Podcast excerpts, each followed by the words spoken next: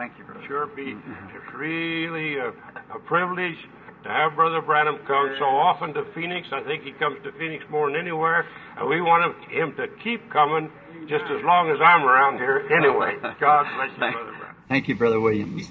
Good morning, friends. I um, this uh, the Shakarian family. Uh, Brother Williams and Sister Williams, and many of them here know about it. I saw that in a vision about two, or three years before she got sick. It happened. And last year, when we were here, I believe it was in January at the convention, um, is the time that that priest, uh, what's his name? I forget his name now, was here. Stanley. Stanley, Stanley. Bishop Stanley from the Catholic Church. You remember when he brought me the Bible, you know? He said to me, it was several prophesying, my daughter, you're healed. And he knew that the vision had said that she would not get well. She would die between 2 and 3 o'clock in the morning. Remember that? So 2 or 3 o'clock, and I couldn't tell Demos. And yet I told her stepmother, right over in the room, right across the place here, I said, she isn't going to get well. Mr. Karen said, well, everybody's prophesying. I said, of course, I could be wrong myself, but I said it, she isn't going to get well. I told many of them about three years ago, I saw her running for her life. And she w- went into a bed and she raised her hands and screamed to me like that and I, I couldn't even reach her. And then I seen her die and I looked, there's something, there's a clock and it said it's something between two and three o'clock. And um, so uh, the bishop said, well, I'll just watch and see how that comes to pass. So it did come to pass. We are certainly sorry. I feel the church has lost a great person, Sister Florence Shakarian. But she was a great singer. She was a spirit-filled woman. I was with her mother. Her mother was one of the first uh, contacts I had on the West Coast when her mother was healed. When the doctor, she's in a coma and all swollen up. And so the, the doctor that was there told me, said, now be real quiet when you pray. Don't make much noise. The woman's dying. I said, yes, sir. And said, and just kept on telling me. And, well, I didn't even have a chance to open my mouth like. So his brother Demos uh, told me to go ahead and go up and see her. So I went upstairs and Florence was kneeling on the floor, then a beautiful little girl. And some more women. And went over and prayed for her and told and she was unconscious and told her she'd get up again. And she did. A couple of years later, she died. And now God answers our prayers and we know that we believe that we are all have come here by the will of God and we leave the same way. One by one, will each one cross that portal. And that's why we're here this morning, gathered together in this Christian businessmen's fellowship, is to speak of these things and prepare for them because we know they're sure to come. Now, Sister Florence is a young woman. 42 years old, Brother uh, Williams just told me. And very young, but before they, she knew that she had this disease, why I saw a vision of her and told me her outcome. Then it would be uh, God knows all about it, and her seeing Jesus in the room before she left. We just don't want to pray for her because we've done that so much. We just want to thank God for a life that was among us that inspired us all, Sister Shakarian. And we want to pray for Brother Demos, Sister Rose. You remember they've had an awful hard hit in their life in the last, this is his father and his sister now in his, the last years. The- and yeah, less than, less than 10 months. And um, sister, sister Edna also. So I know how to sympathize with Brother Demos. I had a father, brother, wife, and baby to go within a few days apart. So I, I know how he feels this morning. You only know when you stand in them shoes. That's when you know how to sympathize. And I did that myself. Excuse me. I hit a little gadget down here somewhere with my hand. So I'm I'm sorry. I got it too loud, and not meaning to. So let us stand now while we, if you can, if it's. Let's bow our head. Heavenly Father, we have assembled here this morning to worship Thee and to give Thee thanks and praise for sending Jesus, our Redeemer, that we have a hope after this life is over, seeing that it's so uncertain that we live here all the time. Father, to see the wretched conditions these bodies can get into, we're glad we don't have to stay here all the time. Thou hast made a way of escape down through the valley of death. Father, we are grateful to you this morning for the life of one who stood with us less than a year ago singing your praises. Sister Florence Shakarian as we knew her. And thou hast told us long before even years that this was going to happen, that it wouldn't be too much of a shock for us. And we know what you say is true. Then your word says a man that is born of woman is full of few days and full of troubles. We know that's true too, Lord. We know we all must come down through that valley. So we thank you for her life that was here on earth and believing by faith that now this morning she has passed from this miserable pest house into a glorious body which can never be sick and her talents of singing and the voice she had and her spirit so richly in grace with Christ that she could return this morning, she would not do it by no means. She would have to go through all this again, which now it's over. She's with her mother and her daddy. They call her baby home. So we, we thank you.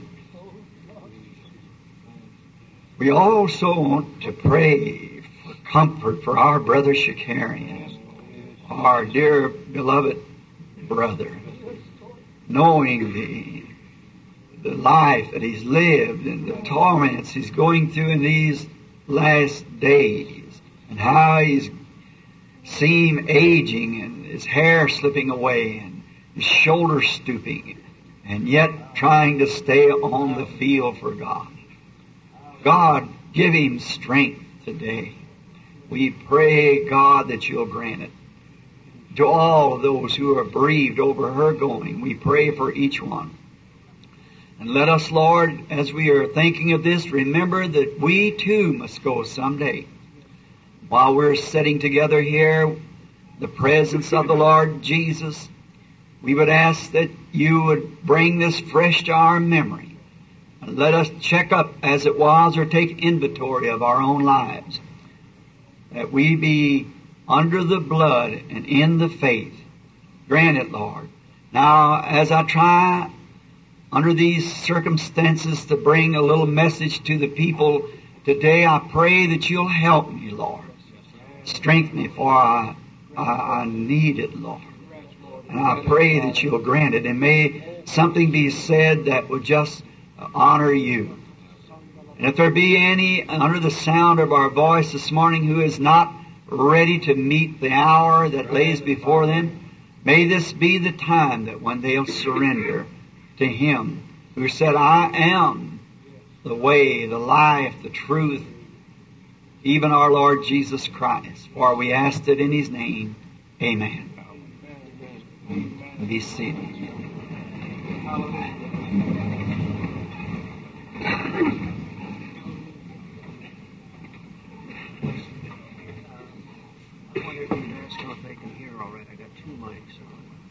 Uh, brother here wants to know if everyone can hear all right. He's got two mics on. Is that all right? Can you hear? Raise up your hands if you can.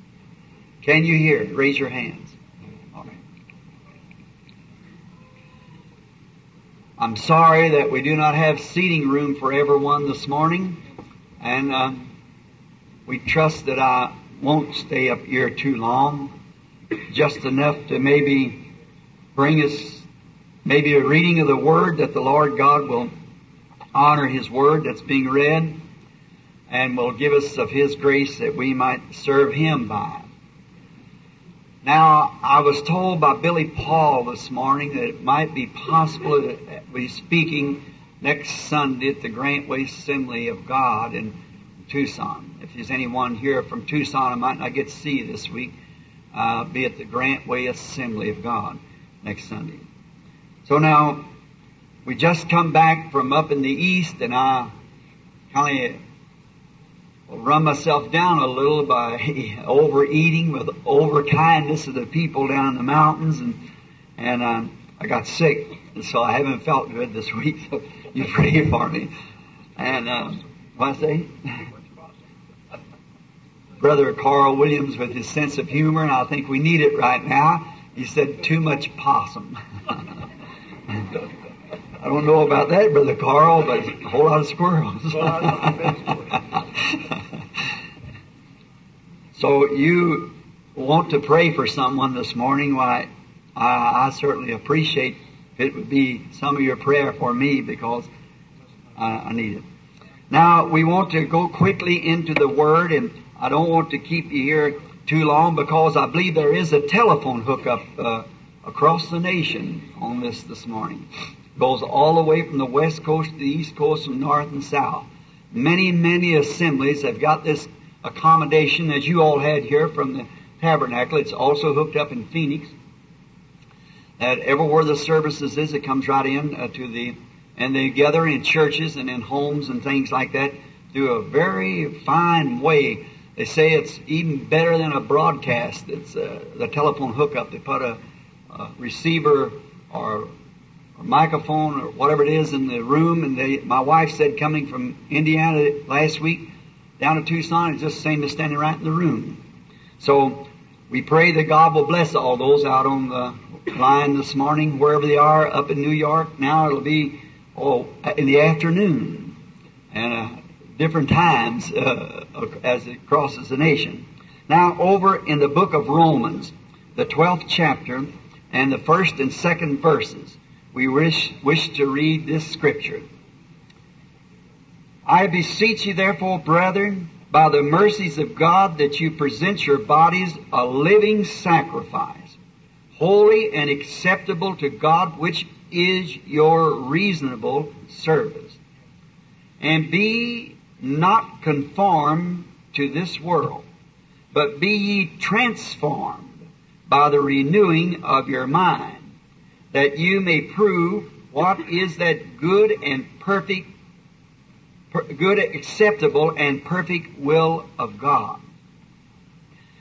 Now, if the Lord willing, I want to take a, my subject for this morning on God's power to transform. That you might not be conformed to this world, but be transformed by the renewing of your mind.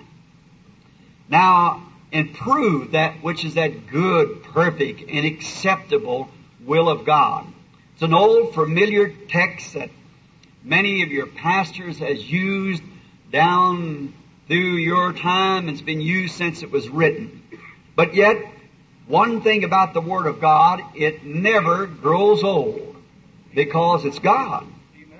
It never grows old. Through every generation now, for very near about 2,800 years or better, this Word of God has been read by man, priest, and so forth, and never does it grow old. I've been reading it myself for some 35 years, and each time I read it, I find something new that I looked over the first time. Because it is inspired. It is God in letter form. See, it's the attributes of God speaking forth and is placed on paper. Many times man said, well now, man wrote this Bible. No, the Bible says itself that God wrote the Bible. It is the Word of God. And it, um, It never can fail. Jesus said, heavens and earth will fail, pass away, but my word shall never fail. And it cannot fail in being God because it's part of Him. And then you being His son and daughter, you're a part of it. And that makes you a part of Him. So that's why we come to fellowship together around the Word of God. Now this word transform. I looked up in the dictionary yesterday when I'd almost lost track of the time that I was to be up here, uh, when I was looking at, for text, and I found this word, or this text rather, scripture, and in the dictionary it says that it's uh, something that's changed. It's to be changed, transformed, made different than what it was. It's been, its character and everything has been changed in it to transform. And I, thinking this morning in Genesis 1, this world was without form and it was void. Darkness is up on the earth. Nothing but a complete chaos. And when this world was in that condition, the Spirit of God moved upon the face of the water and the entire picture was changed from a total chaos to a Garden of Eden. That's transforming power of God that can take something that's nothing and make something wonderful out of it. God's transforming power. And we understand that uh, by reading the scriptures that God was six six thousand years and making this preparation for this Eden. Now, he might not have been that long, but just presuming and taking it from the scripture where it said one day with God is a thousand years on earth. That is, if God should count time. And uh, say it was 6,000 years he had in making the earth, and he had uh, planted upon the earth all good seed. There was just everything was perfect. I think many times when even critics begin to read the book of Genesis, they begin to criticize it because it seems like it constantly repeats itself or throws you out here and there. But if we would just notice for a moment, before we get into our text, that Moses saw the vision and God spoke to him. God spoke to Moses face to face, lip to ear. Now he never spoke to any other man like that as he did Moses. Now Moses was a great, one of the greatest of all the prophets. He was a type of Christ. And now God can speak. He has a voice. It's been heard. God can speak and God can write. God wrote the Ten Commandments with His own finger. He wrote on the walls of, of Babylon once with His finger. He stooped down and wrote in sand one time with His finger. God can speak. God can read. God can write. God is the fountain of all uh, grace and power of all divine wisdom is in God. So therefore, knowing that He is the only creator there is. There is no other creator but God. Satan cannot create at all. He only perverts what's been created. But God is the only creator. Therefore, He created by His Word. He sent His Word, so all the seeds that He had placed upon the earth, He formed those seeds by His own Word. For there was no, nothing else to make the seed out of. He had placed them and they were beneath the water. He just said, let there be this and let there be that. Now we find out that many times it looked like the Bible repeating or saying something to what it doesn't say. For instance, in Genesis 1, we find that God created man in His own image. In the image of God created He him. Male and female created He them. And then he goes on. And many things happen upon the earth. Then we come to find out there was no man to till the soil. Then God created man out of the dust of the earth. That was a different man. And he breathed the spirit of life into him and he became a living soul. The first man was in the image of God, which is spirit. John 4 says God is a spirit and they that worship him must worship him in spirit and in truth. But God is a spirit and the first man that he created was spirit man. And he was in the image and in the likeness of God. And then he put this man in flesh and man fell so then God came down and become in the image of man that he might redeem that fallen man. That's the real gospel story to my, to my opinion. Now God in 6,000 years had planted all these wonderful seeds or he had spoke his word. It shall be this way. This tree shall be. This shall be. Everything was perfect. It was just good. And he commanded each one of those seeds that they would be, they would transform themselves into the plant of which kind of life that the Word of God had spoken in them should be. If it was an oak tree, it was to bring forth an oak. If it was a palm, it was to bring forth a palm because the great Creator had just sent forth His Word. And the Word seed was there before the real seed was ever formed, and the Word formed the seed. He made the world out of things that does not appear. See, He, he made the world by His Word. God spoke everything into existence. And being God, the Creator, speaking all things into existence, it must have been a perfect world. It was a, a beautiful place. It was a, a real, genuine paradise here on the earth.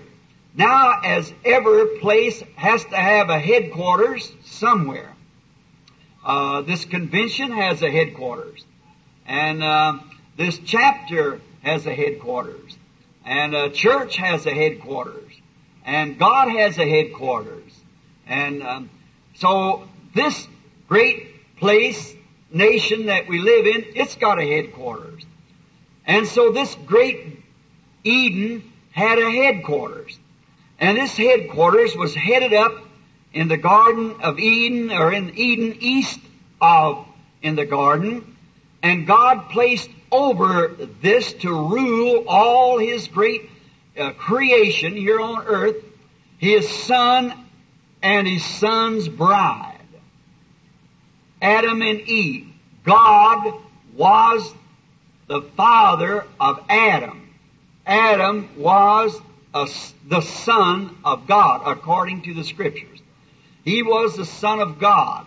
And God made him a helpmate out of his own body, perhaps a rib from over his heart so she'd be close to him, and made him a helpmate.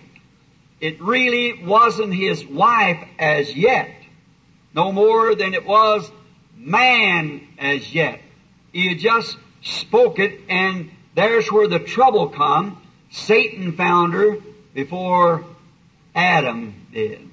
So it was just his word he had spoken. I say that, I don't want to spend too much time on it, but some of you might get a bit confused, especially some of the people up in the, out in the south seem to find this a little confusing on the message that I have from God today to the people that, um, about the serpent seed. And I'm going to go home, the Lord willing, one of these days to Jeffersonville. I want about a six hour message and straighten it all out. See, so to put it just in form that you'll know what we're speaking of. And it's thus saith the Lord. It's just as true as it was when you seen our sister Florence before she went away several years. See, it's the truth.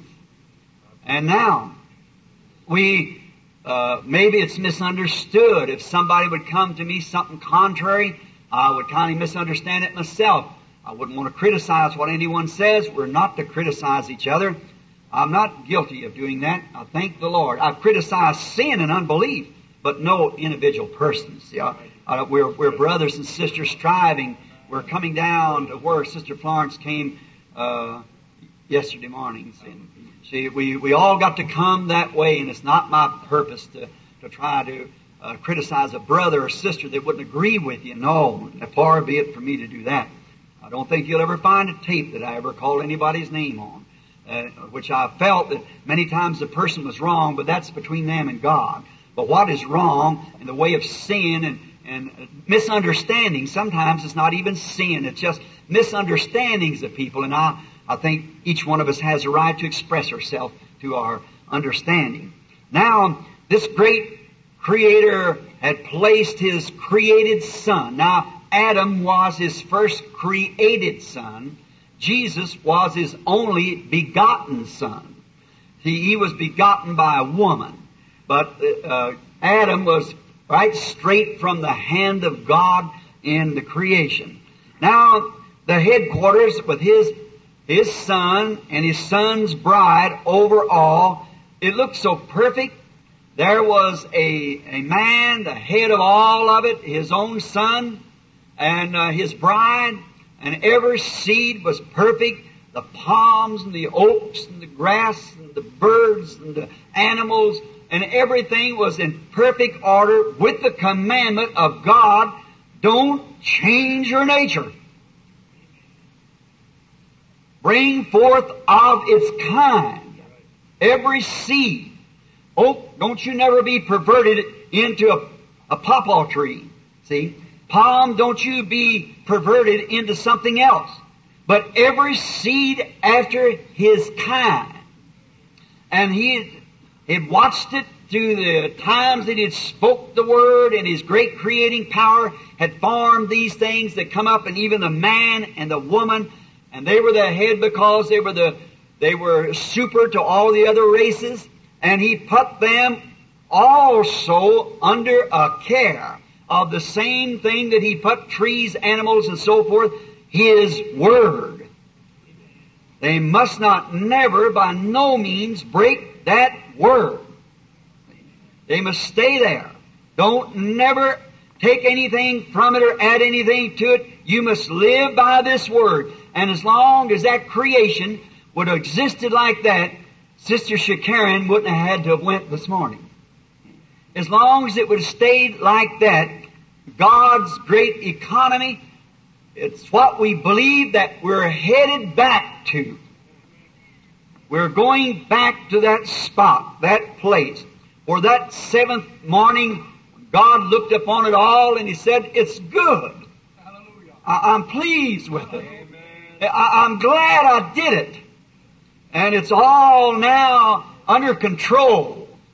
And I put trust in my son and in his wife that if they'll make them head of all of it, that they'll watch over it all and see that it's all right, that everything will bring forth of its kind. Now, He has the power to do that.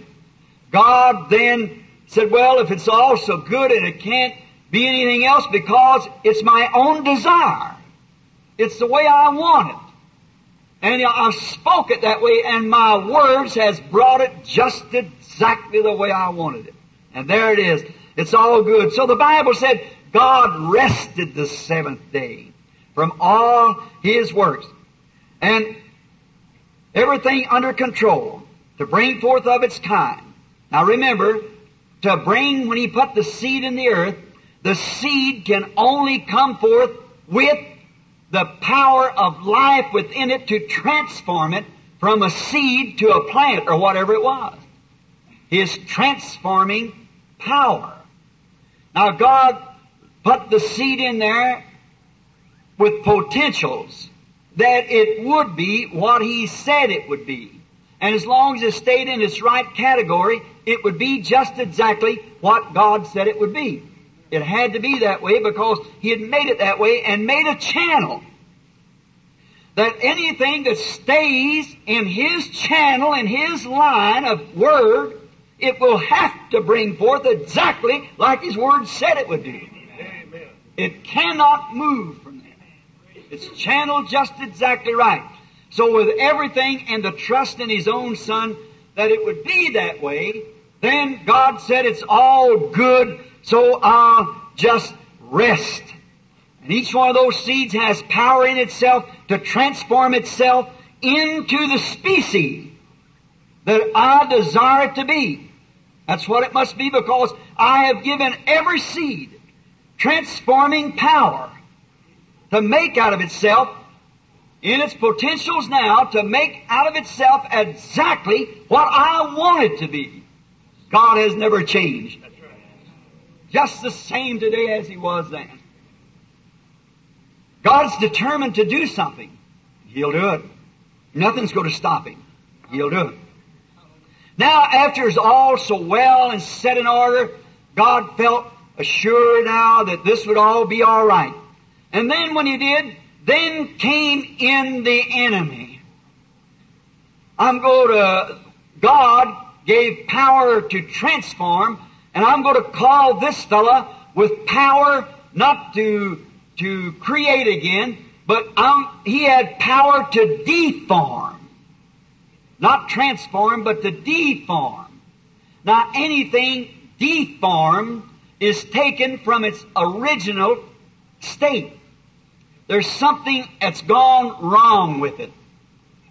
Some years ago on patrol going up through the cornfields, uh, I would think of a, there was a, a limb that broke off of a tree and it fell over on a stalk of corn and the stalk was trying its best to get up straight like it was supposed to be, but it was deformed because that something had happened and uh, the stick was laying over it. Then we find a wild creeper in the field, which many of you men here, maybe some of you women, if you come from Kentucky, the women uses the hoe there the same as the man. Uh, get out in the field with the with the hoe we call the old gooseneck hoe and chop the, the creepers out. For if you didn't get those creepers out where the corn was in the row, like this, then that creeper would reach over, grab a hold of that corn and wrap itself around gradually, so easy, so slyly that you hardly tell it was wrapping. And finally gets stronger and stronger. And it pulls that corn till it's deformed. Pulls it against itself. Wraps it around its own vine, deforming it from what it was to something else. Yet it's corn, but it's deformed corn. And we are all still in the image of God. But some are so deformed as sons of God that walk contrary to His Word and to the way that, that He had us and provided for us to walk.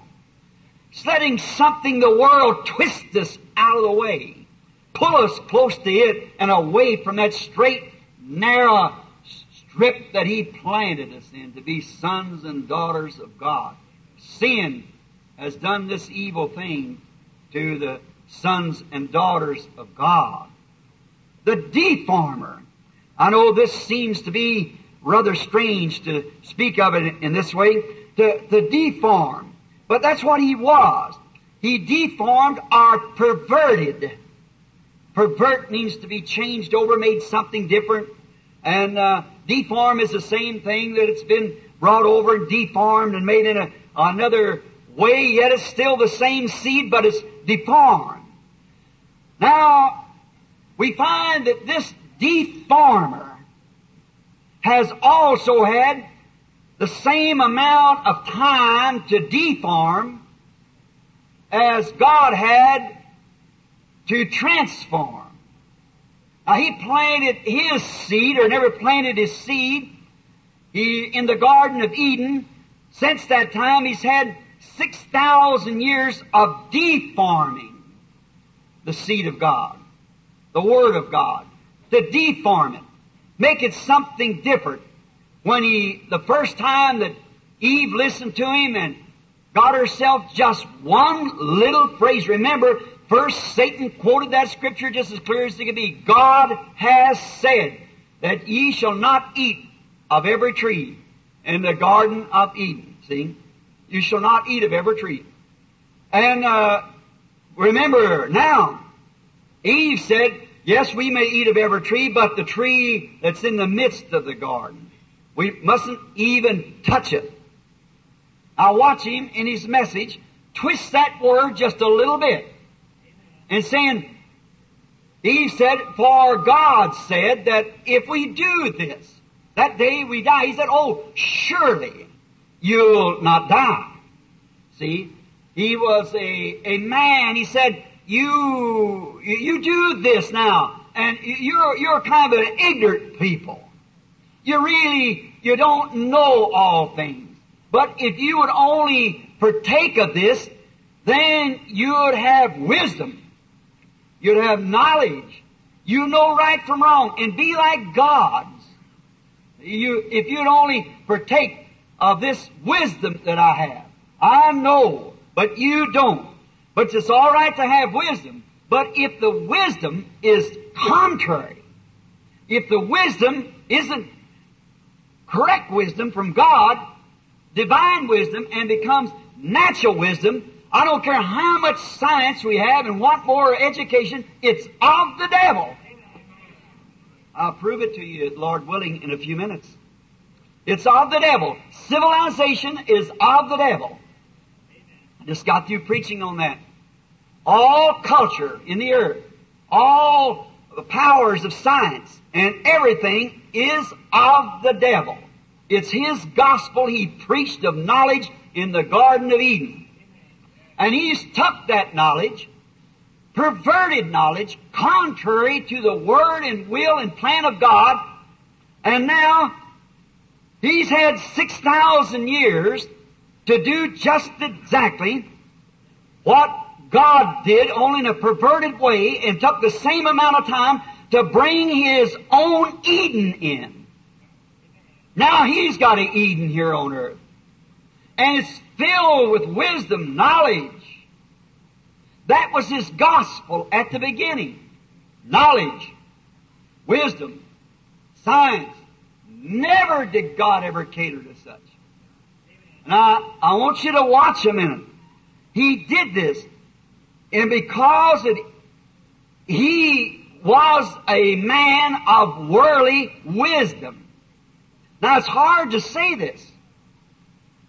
It's, it's very hard because speaking to people who feel the same way I do, and the way I have been for many years, but since the opening of those seven seals of the angels just behind the mountain yonder, this has become a new book. It's the things that's been hid as being revealed as God promised in Revelation 10 He would do it. And we are the privileged people that God has chosen of the earth that we might see and understand these things, which is not some mythical fleshly mind of a person trying to make it up. It's the Word of God made manifest, proven that it's right. Proven not by science, but by God that it's right. God, as I have said before in a message, God doesn't need anyone to interpret His Word. He's His own interpreter. He says it'll happen and it happens. That's, He, He confirms it. That interprets it. A few years ago when we Pentecostal people, when the, the other churches told us that we were crazy, we could not, the Holy Ghost is a thing past, but we find out that God's promise was to whosoever will. And now we know different, see? That's just little by little, this thing has opened up. And now He promised that the mysteries that was hid in those, all of those church ages would be revealed right at the end time. And it lets us know now we are at the end time. We're here now. Now, Satan is the author of civilization. He is the author of science. He is the author of education. You say, is that true? All right. Let us read in God's Word now, Genesis 4. And let's go back and just see for a minute. I know I may, if I get too long, Brother Carl will probably tell me. But I, uh, Genesis, the fourth chapter in the 16th verse, goes ahead telling here in the beginning what God did in order to place the curse upon the man and the woman and all that they was to do, not the curse on them, but tell them what would happen to curse the ground for Adam's sake. And we find out here now that Eve had a pair of twins, and one of them was of Satan, and one of them was of God. Now you say, oh, oh, no, now, Brother Branham, just a minute. You find me one scripture anywhere that says that Cain was Adam's son. I'll show you in the scripture where it says Cain was of that evil one, not Adam. Now notice when she conceived here, we begin at the fourth chapter first, and Adam knew his wife, and she conceived and bare Cain, and said, I have gotten, she said now, I have gotten a son from the Lord. Of course, it had to be, no matter if it was prostitute or anything, it had to come from God. See, because that's his seed. It's a law of his seed. It has to bring forth. Whether it's corrupted seed, perverted seed, or whatever it is, it's got to bring forth anyhow. It's his command. And she again bare his brother Abel. No more him. Adam knew his wife. And she bare Cain. And also bare Abel. Twins. Satan was with her that morning. Adam that afternoon. You see the big fuss in the paper here, I believe in Tucson now. That woman bringing forth a colored child and a white child at the same time. She lived with her husband that morning and the man that afternoon. And the man would take care of, the white man said take care of his own child, but the colored man would have to take care of his own. See, I know that in breeding of dogs and so forth, it certainly will, if it's in a few hours afterwards. This proves it. Now, to show where civilization come from, now let us read Genesis over here uh, uh, in the fourth chapter of Genesis again and see where the 16th verse. And Cain went out from the presence of God and dwelt in the land of Nod on the east side of Eden. And Cain knew his wife, and she conceived and bare Enoch. And he built a city and called the name of the city after his son Enoch. Civilization started. Dr. Scofield here in my Scofield Bible, says the first civilization. Notice, then he begot sons, and they made organs and music. The next one begot sons, and he began to do other things, wonders, build cities, and, and make uh, instruments of brass and all kinds of things. See? That's what he did. Become the first civilization which was Canaanite. He's done the same thing down through the ages. Now, let's get there with the 25th verse and watch what the next was. And Adam knew his wife again. Now, and she bare a son, and called his name Seth, for God said, She has appointed me another seed instead of Abel who Cain slew. And Seth, and to Seth, to him also, there was born a son, and he called his name Enos, and then began man to call upon the name of the Lord. Out of the Seth side, not the Canaanite side. See?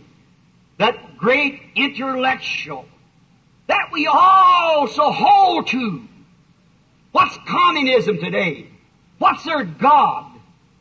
It's the intellectual, science. What are we doing anyhow? Where are we living? Consider these words today. Now, he has his kind of an Eden. Satan does now in these 6,000 years. He has formed, not created, but deformed God's whole earth. Is creatures, the animals, interbreeding, hybriding, trees, plants, human, even to religion. The Bible, church, until he's got himself a complete Garden of Eden of science. Everything moving by science. Our automobiles. Everything that we have was given to us by science. What man has done. And he's got his great Eden here to prove the message is timely, to prove that it's not some other age, but Revelations 10. Look at the high breeding today to make a better or prettier, not a better. Look at little children today. I had my daughter to a dentist yesterday and he said her teeth was twisting. Brother down in Tucson, Brother Norman had his little daughter and her teeth was bucking out. And the dentist says that soon he believes that maybe in times to come that people will be born teeth growing anyway. It's the food that we're eating. Hybrid food. Did you read Reader's Digest last month about Billy Graham, the noble evangelist? Have you been listening to him? I pray for him now more than ever. When he's talked to those turnaround collars and so forth the other night, leaning on that clergy, something's happened to him. One of these days, I hope he sees his position where he's at. Notice, now, it's calling from Sodom, that perverted city. And now, notice this. In Reader's Digest, Billy had gotten so weak that he couldn't even hold his meetings, and they told him he had to run, take exercise and so forth. Sure runs a mile each day, I believe it is, or something to get exercise. Man is rotten. The whole human race is corrupted. Everything is like it was in the antediluvian time. It's completely upset, turned around. Different from the straight road that God planted them in. Sin through science and deception has twisted the whole human race.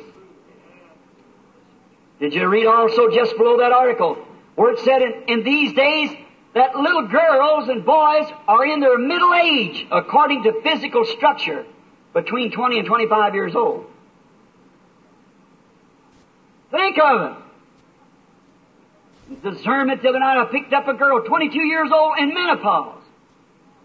Called her out, and that's what her doctor told her. See, it's a fallen, degenerate, hell-bound race of corruption. I know that sounds not ethical, but it's biblical. That it is true. This race that we're living in, this generation of people. Now, notice today, high breeding, cattle, high breeding, plants. And science comes right back around, the same science that does it says that it's what's destroying the whole human race. You read it the same as I do.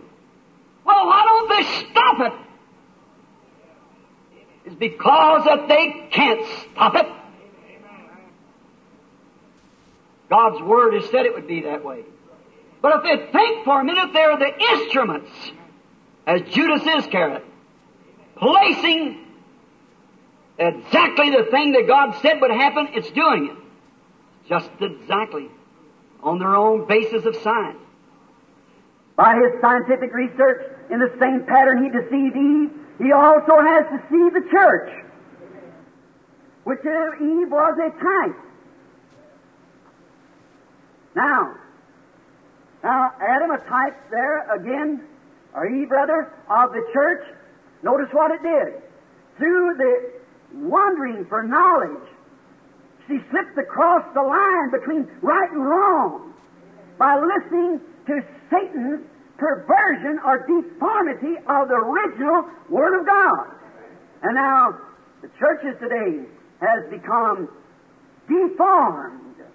Now, I'm not talking about the peoples, the individuals. I'm talking about the church world. One's twisted one way and one twisted another. And by science. Same pattern that he did. He has carried out his threats. Satan has of Isaiah 14, 12. Let's just read that for a minute. In the book of Isaiah, let's begin the 14th chapter, 12th verse. How art thou falling from heaven, O Lucifer, son of the morning? How art thou cast down to the ground, which didst weaken the nations? This is Isaiah seeing him in a vision, see, in the age to come. For thou hast said in thine heart, I will ascend into heaven. I will exalt my throne above the stars of God. I will set also upon the mount of the congregation, the side and the north. Satan's purpose from Eden was to make his own self a Eden and exalt himself above so the stars of God would worship him. sons would worship him. And he's absolutely carried it out. Now, and when he's done this and brought it into the church, which I won't go in details, any of you listen to them tapes know about it. That, that's exactly the hour we're living in, and it's Satan that's done it. Through educational programs. Better fit, better this, better that. And not knowing all the time they're walking right straight into death. Blinded. Leading the blind. Blinded leaders of the nations. Blinded leaders of science. Blind leaders of the church. Blind leading the blinded. Jesus said, let them alone. They'll both fall in the ditch. Here notice the type of the two Edens so closely typed together to almost deceive the very elected. Matthew 24, 24 said that it would be that way. But I want us to stop for a few moments and consider these two Edens.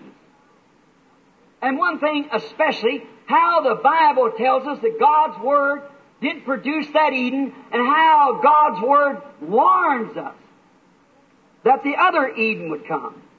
Now, we also know that there has got to be another Eden.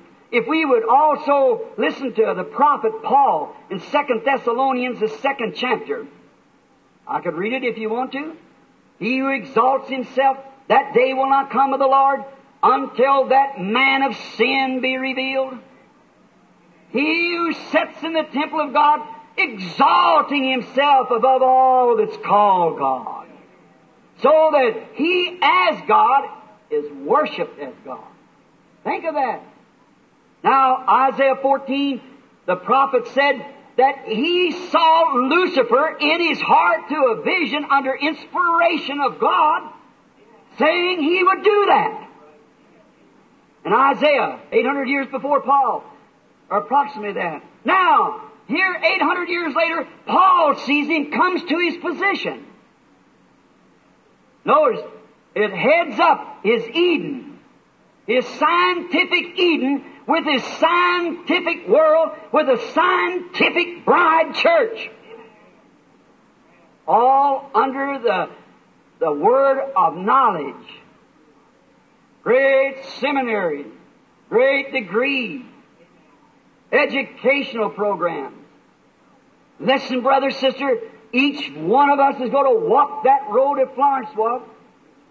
I asked you in Jesus' name to consider this. Not consider me. I'm your brother. That, that isn't it. Consider the word that I'm speaking of God's Bible.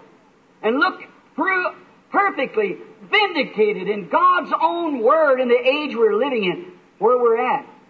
These programs are absolutely antichrist in themselves. Now, he's got to have an Eden. He said he would do it. Here's the simple word of God saying he would do it, and here we look right out and see him do it.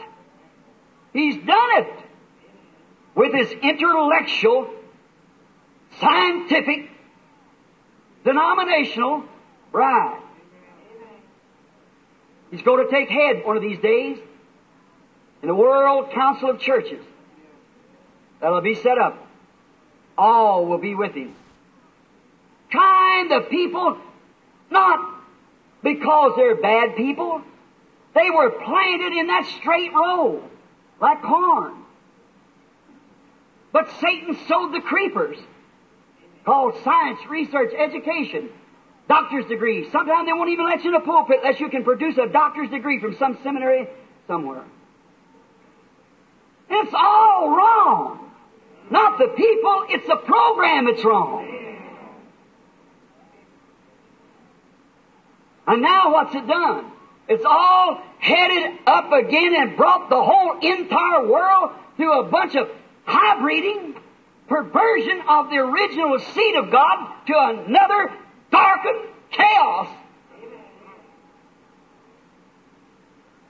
But I'm so glad that God is mindful of us again, that He can still move upon the face of the condition. He promised he'd do it and call a little flock, which would be his bride. Notice here again now how perfect these churches type, or these Edens. God, through a seed of His Word. And there's only one thing that can quicken the Word, and that is the Spirit. For it is the life giver to the Word, and when the life in the Word meets the life of the Spirit, it produces whatever the seed is. Now, notice what's happened. In the Garden of Eden was God's economy of innocence.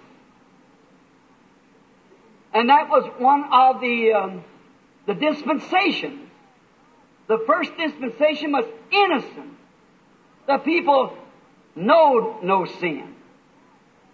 They didn't know anything about sin. Both Adam and Eve were naked. But they were hid from their nakedness by a spirit veil over their face. They never knew that they were naked at all.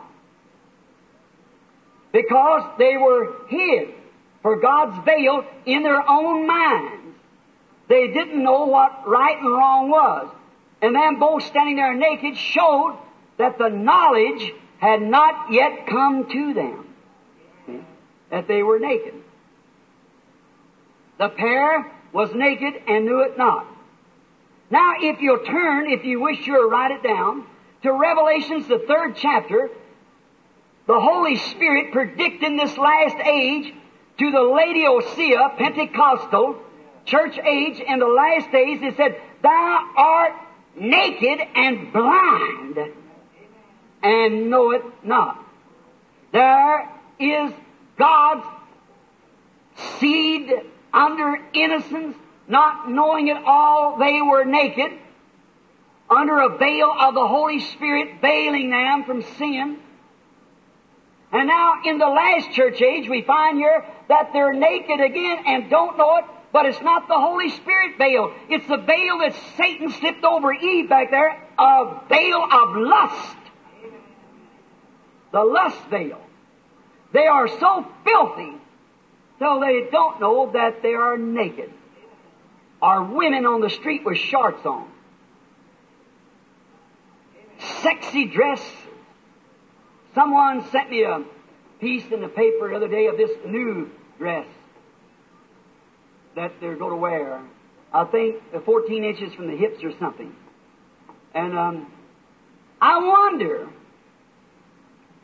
if our if our women folks does realize that that is a lust veil. Now you you say I can prove before God that I'm innocent of any adultery to my husband, or I, I all this, but still at the judgment you're going to be called an adulteress. The Bible said so. Jesus said, Whosoever looketh upon a woman to lust after her hath committed adultery with her already in his heart. Blind, naked, and don't know it. Not them poor little women out there. It's nothing I got against them. It's that evil. And the system of the church seems to fail to recognize it or stand against it. Let them bob off their hairs, wear makeup and shorts and things under the name of Christianity. What a horrible thing it is. See, they're naked again in Satan's Eden and knows it not. They don't know it. I believe I've seen it perhaps looking across here the swimming pool at women out there now. If that woman only realized that what she's doing, but she doesn't know it. She's naked. Her body is sacred. She strips off the clothes that God clothed her with, with skin for this generation. She constantly cuts it off. She's naked under the word of civilization, higher education, better civilization, higher ethics. let me be sure that this soaks in it's all of the devil and will be destroyed at the coming of the Lord Jesus. Amen. It'll be destroyed, every bit of it. There won't be one thing left. Oh, friend, across the nation as you're listening to me here in Phoenix, think of those things. You are here subject to them. Now, Jesus said that they would deceive the elected if possible. The first spirit was a, first veil was a holy veil, Holy Spirit. And she wasn't supposed to look out of that, but when Satan began to talk to her about knowledge, she just had to take a little peep at the world. That's exactly what her daughter, the church, has done. You have to see, you have to dress like uh, some movie star. Our young man has to act like uh, Elvis Presley or, or Pat Boone or, or some of those people under the name of religion. Pat Boone's the Church of Christ. Elvis Presley's the Pentecostal.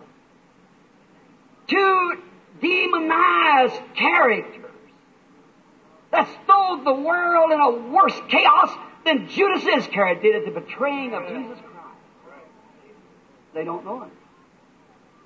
Them boys don't know that. Nothing that I have against those, uh, those boys. Man. It's the Spirit that's motivating it. Just step over on that side one bit. Let that creeper just get one little hole around the shuck of that corn one time. Watch what takes place. The corn's gone. Oh yeah. Done got him. And that's the way it'll do it. It'll do it every time. Eve had to take just one peep at the world. And let me say something to you, brother and sister. In 1 John, the second chapter and the 15th verse, we can read if you wish to. The Bible says, if we love the world or the things of the world, it's because the love of God is not even in us.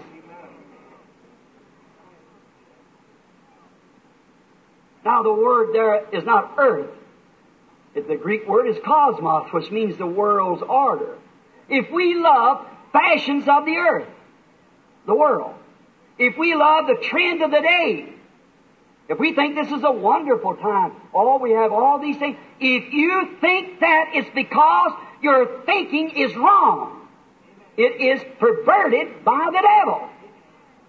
For if you love the world's order and the things of this present world, it's because the love of God is not even in you. Remember that.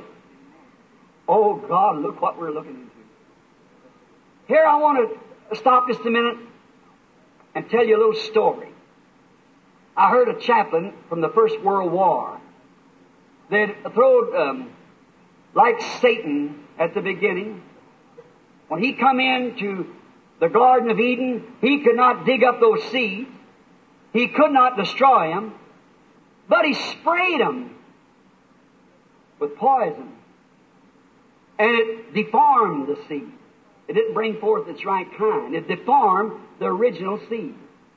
And that's what all these programs of religion.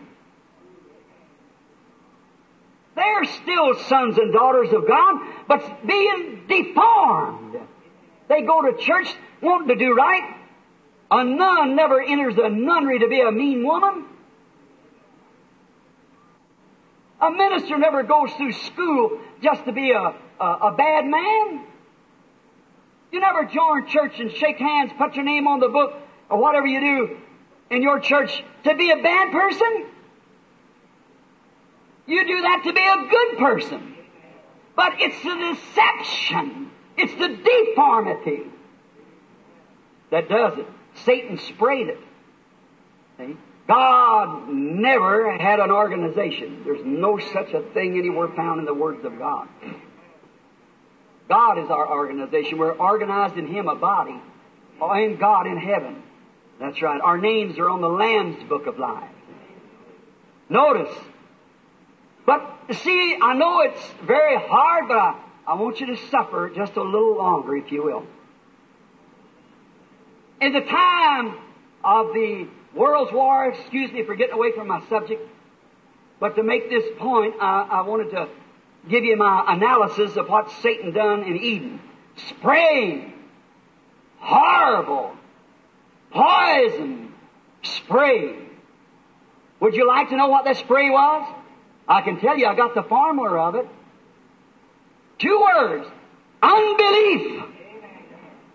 Which is contrary to faith. spread unbelief, doubt.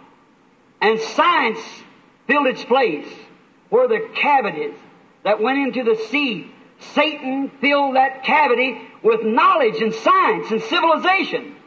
And it's deformed the whole entire creation of God. I know you think I'm getting you on a limb, but I'm on the limb with you. And we're all here to try to find what we can do. We don't say those things to be different. We must be honest. We each one come down to the end of the road where we're going to give account for every word. Right now we know that our voices, when we are born, our first little cry goes on a tape. It's going to be played back again at the day of judgment. Even the clothes you wear will be shown your face at the day of judgment. Even science has found that by television. See, television doesn't manufacture a picture. It only channels it. The color of clothes, every time you move, every thought's in your mind, is absolutely kept on God's record. That big thing will be laid right before you. Every one of them filthy dresses you wore every time you went to the barber shop. Cut that hair that God gave you. It's going to be your answer for it. You can't make a move. Right there it is. Even the thoughts of your heart while you're doing it be played right before you. How you go to escape? How shall we escape if we neglect such a great salvation? We're not going to escape. Every move in the thoughts of the heart is recorded. Right in another dimension. Even the color clothes you wear. Television, colored television proves it right out, pulls it out and shows it. See? And that's just in one dimension from the three that we live in. Now, how the poison has struck the church, struck the earth. Satan's uh, poison upon the seeds has put cavities in it and caused it to be deformed. More and more he sinks deeper into the hearts of the churches and in the hearts of the people and everything science, science until it's become a place for the human race by being interbred. I believe every seed should bring forth of its kind. And the human race and the plant and all being interbred has brought us to a place in eating our food from the earth which our bodies have made hybrid. It's put our whole minds. Now, if our bodies are falling at from 20 to 25 years old because of degenerated cells by hybrid foods, don't our brain cells degenerate? Isn't that cells also? That's why Ricky runs through the street here with this hot rod. Or Ricketta, Elvitas, and them, as we call names. Out here half naked before the people, mentally gone. No more conceptions of decency or morals. My little story, this chaplain said, he'd been down in the hospital and said, so many boys lay in the tent. Some, he just come from the outside. He said he went out there and some officer told him, said, chaplain, we want to ride out to take a look at the fields out there that throw this mustard and chlorine gas as they did in them days. And said I got out there, Brother Branham said, there wasn't a bark on a tree, there wasn't a sprig of grass. It was on an Easter morning. He said, there's some old wrecked tanks down there. The, the officer had to get record of them and see if there's anything could be done for them near the great Argonne Forest. Said, when I was standing there by myself, I looked up and said, Oh God, this is the way it's all coming to. That's right. It's all coming. It's all burn up, no life, nowhere at all. Grass burned off the tree with that gases. Trees killed. Everything was killed, twisted, hanging down where bullets and things riddled it. If that isn't a picture of the world today, where Satan spraying his unbelief, his high breeding, his science, his knowledge, until the, what it was. At the beginning, when God put Adam and Eve in the garden, that beautiful paradise without death, without sickness, without sorrow, and everything perfect in order. Look what Satan's DDT has done. She's a chaos. There's nothing left in it. He said, I started crying. I walked back. I was attracted to a rock. That I just went over there and looked at the rock, pushed it over. Down beneath the rock was a little white flower growing. The only living thing left. Because it had been sheltered by a rock. God, my rock, shelter us today, O God. When these poisons are flying everywhere, in the name of science and education, shelter us. Keep me until that day, O God. It was my prayer. Now, I hope that we each one are under that rock, Christ. I just preached the other day, many of you heard it. I was going down through the woods hunting, and I was attracted to turn around. And I looked narrowly at an empty uh, cigarette carton or package or what you call it. And it's the company, I don't feel I should call their name, but the tobacco company had, they have a slogan, a thinking man's filter, a smoking man's taste. I started walking on down a little further in the woods and something attracted me to go back to that cigarette pack. Oh, Heavenly Father, I'm going down here to that tree where those squirrels was spoken into existence by you one morning. Why would you call me back? Something said you got a sermon coming for Sunday. Your text is wrote on it. On a cigarette pack? I went back and I began to think. A thinking man's filter. What a deception that is. If a man was a thinking man, he wouldn't smoke at all. But you see, people swallow that. I believe it was two years ago when I was in one of the conventions, I went up to the World's Fair when it was on the West Coast. And they had Yul Brynner's picture and many of them there, and the scientists, many of us in the same hall, about the uh, danger of smoking. How they pull that smoke across a marble and tuck a little Q-tip and tuck up the nicotine off there and put it on a rat's back and put him in a cage in seven days. He's so full of cancer he couldn't even walk. He said, pull it through water and said, filter. He Said, filter? There is no such a thing. He Said, now this is science themselves. They said, you cannot have smoke unless you got tar. Tar makes the smoke. And the only thing it is, is a gimmick to sell more cigarettes from that. If I don't hope you think I'm sacrilegious or a fanatic, that devil in a man that makes him smoke to kill himself. When he, he wants the nicotine of one cigarette that will supply his desire, now the company comes around with this deceiving gimmick and says, a thinking man's filler, you'll have to smoke four or five cigarettes to make a much tar in you to satisfy him as you did with the one. American selling death to their brethren and sisters. I don't get it. But yet in there I thought there is a thinking man's filter. That's right. Now, if a man was smoking, remember, it produces a smoking man's taste.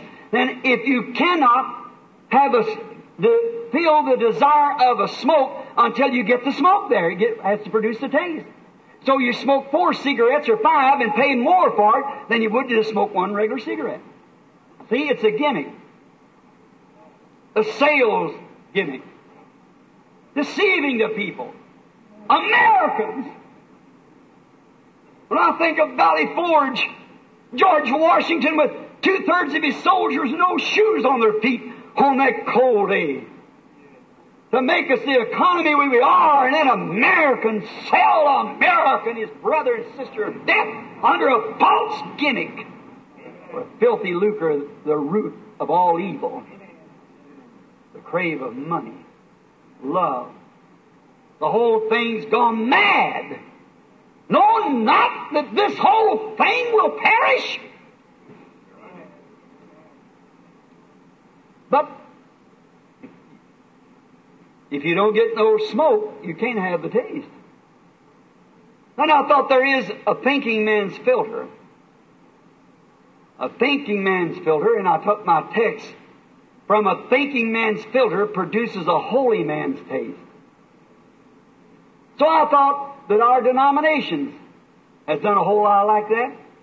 Take people in, call themselves Christians, and just anyway. What? They get more in their denomination.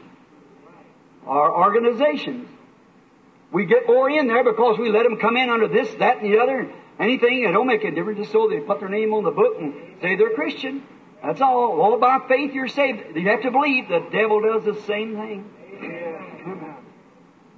You've got to be born again, and that comes through God's silver. Now, there is a thinking man's filter. I'm holding it in my hand. It won't produce a denominational taste, but it'll certainly satisfy a holy man's taste. How could a bob-haired woman ever come through uh, this filter?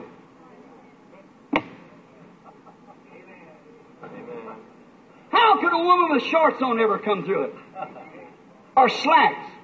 And the Bible says it's an abomination to God for a woman to put on a garment that even pertains to a man. And how can a man that thinks anything of himself get out here and dress like a woman, let his hair grow out like a woman, down his eyes with bangs and curled up like that? He's wearing his wife's underneath clothes. She's wearing his outer clothes. A thinking man's filter. A thinking man won't do that, or a thinking woman won't do it. Oh, God's Word won't let it pass through. There isn't one thing can pass through that Word, that's the Holy Spirit. And it brings the Word into you.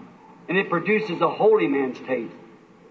Look at today, Ricketta, on the street, lovely, beautiful anatomy God gave to her. And Satan using it. And she'll dress so immorally, not knowing that a week from today she may be rotten in the grave. Coming down the street here not long ago with preaching a convention the Assemblies of God over on the West Coast in a meeting out to the Southwestern Bible School. A little lady walking down the road with a little them little clothes on, bikinis or what you call it, and fringe hanging around the cowboy hat and boots. I was going up the road. I thought, poor little feller, some mother and dad's child was put here to be a daughter of God and has become a bait trap of the devil. I thought, I believe I'll just turn around and go back and tell that kid. She looked to be about age of my Sarah there, 17 years, 16 years old or something. I thought, no, I better not. I'll just go up here on the road and pray for her. If somebody see me, stop and talk to her. I better not do it. Now, and listen, sons of God, you get in that same place. These Jezebels of the day play up to you. But a thinking man will think first. She may be so pretty, it may be I can make a hit with her, but it'll cost you your soul, boy. Some of you girls to these Rickies, thinking man's filter produces a holy man's taste. You married man, when you see them women on the street like that, you sons of God, don't you realize what taking place in the first beginning? When science had made women so pretty in the antediluvian world until the sons of God took daughters of man, not daughters of God. And God never did forgive it. They destroyed the whole thing. Science, prettier. Used to be, a, you notice, the beauty of women lifting in the last days is a sign of the end. God's proved it. So use a thinking man's filter. You'll have a holy man's taste. It'll cost you your home. It'll cost you your position. It'll cost you everything you got besides that, your soul. It'll break up your home. It'll may have another man raise your children. Another woman raise your children. Take a thinking man's filter. It'll produce a holy woman's taste. When you start the barber shop or something and you tell you go to have a headache, you know, take a thinking woman's filter. What the Bible says then. And turn away from it. Don't you do it. I'm your brother. And I love you. Nothing I have against you. God knows. That's what makes me say the things I do is because of, of love of God for you. If a man go out there and they won't tell you, know, pastor let you sit around and act like that, he don't love you. He can't love you. I wouldn't want that kind of love for the women. I want to have a holy taste from my sister. I want to really be my sister. Not somebody somebody talk about her being so pretty and how she is and little sex queen she goes to my uh, uh, I want her a lady. Oh Lord, keep me under the rock. Yes. In Ephesians five twenty six, the only one way you can get through that rock, that's washed by the waters of separation by the word. That's right. Now, don't let this devil spray you with his education. No, no. It'll kill the influence of you. Don't let the devil take that, well, I belong to the church that my mother belonged to it, my father, my grandmother. Don't let the devil spray you with that. The Bible has already said on the seven church ages and things there, it's all gone to seed. Right. The whole thing is corrupt. The whole thing is a putrefied sore. Don't let him spray you. Say, well, it's higher ethics. We're more educated we used to be in old days. You let the devil put that over on you. I've showed you his whole program is civilization, education, science. He's got it right into the church, and don't you listen to that. Keep your head out of them old dirty televisions and things. And our text says, "Be not conformed, but be ye transformed." Not go and say, "I was confirmed Sunday." No, go in and be transformed right now. Transform from what you are to what God wants you to be. Now, it depends on what kind of seed that's in you. If an intellectual, educational seed has been placed in you, there's only one thing it can do deform you. That's all. To a son or daughter of God. It's the only thing it can do. People of the day, as I look out, they act like they don't even believe there is a God. Pardon this expression. If anybody feelings is hurt by this, I don't mean it. A couple Sundays ago, I was invited by my own daughter to come in to a television set and to watch a religious singing. That Sunday morning, I wanted to hear Oral Roberts on his program. I told him, let me know. I said, you hear this? This is a great hymn sing. My son standing there told me about it. Too. And I turned that set we rent from a woman that has the television in her house. I never intend to have one in my house. No, sir. I want that thing in my house.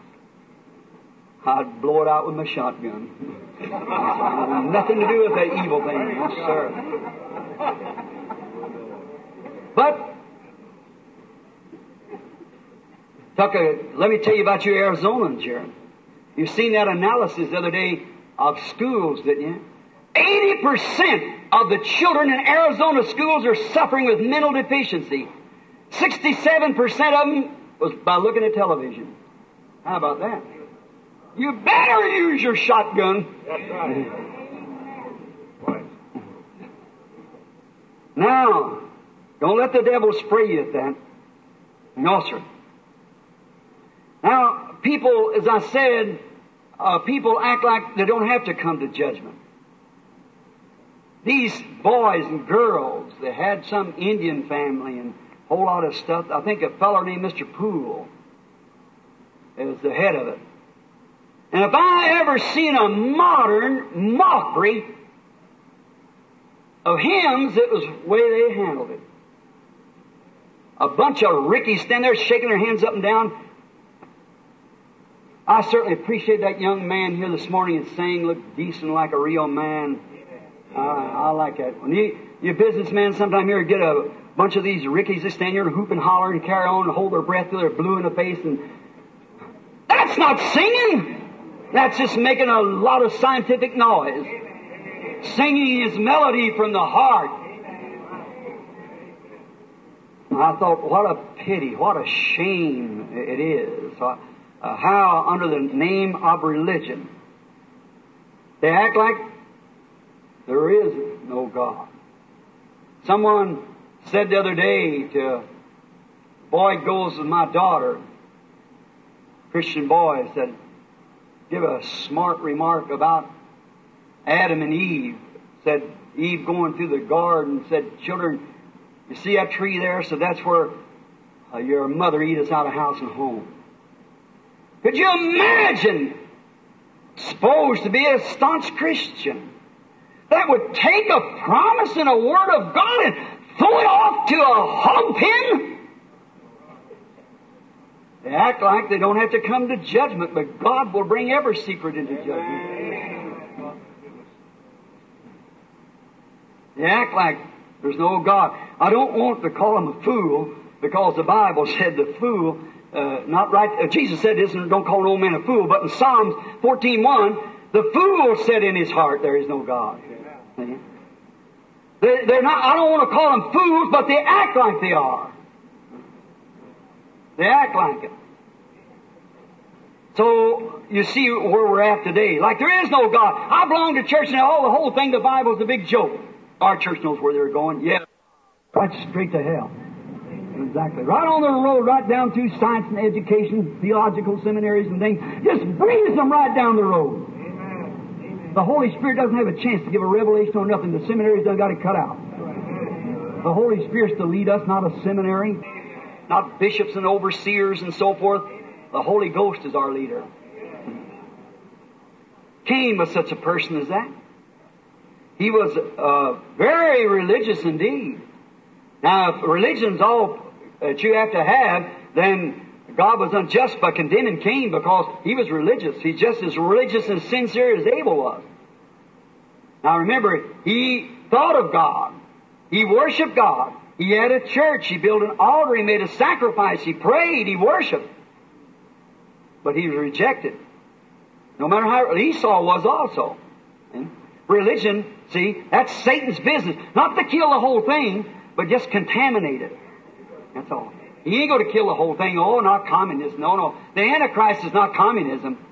The Bible said it would deceive the elected if it was possible. Don't notice the iron curtain, but the purple one. but notice, Cain come to worship, but he had the wrong seed in him. Serpent seed. The hiss of the serpent had hissed over him, for he was the seed of the woman. He knew the perfect will of God, but he refused to do it. Do you know that? Satan knows the will of God, but just refuses to do it. Notice, he had seen God vindicate Abel's message. I want you to think. Use your thinking man's filter now for a minute. Abel's correct message that God vindicated to be the truth. Are you drawing now? Mm-hmm.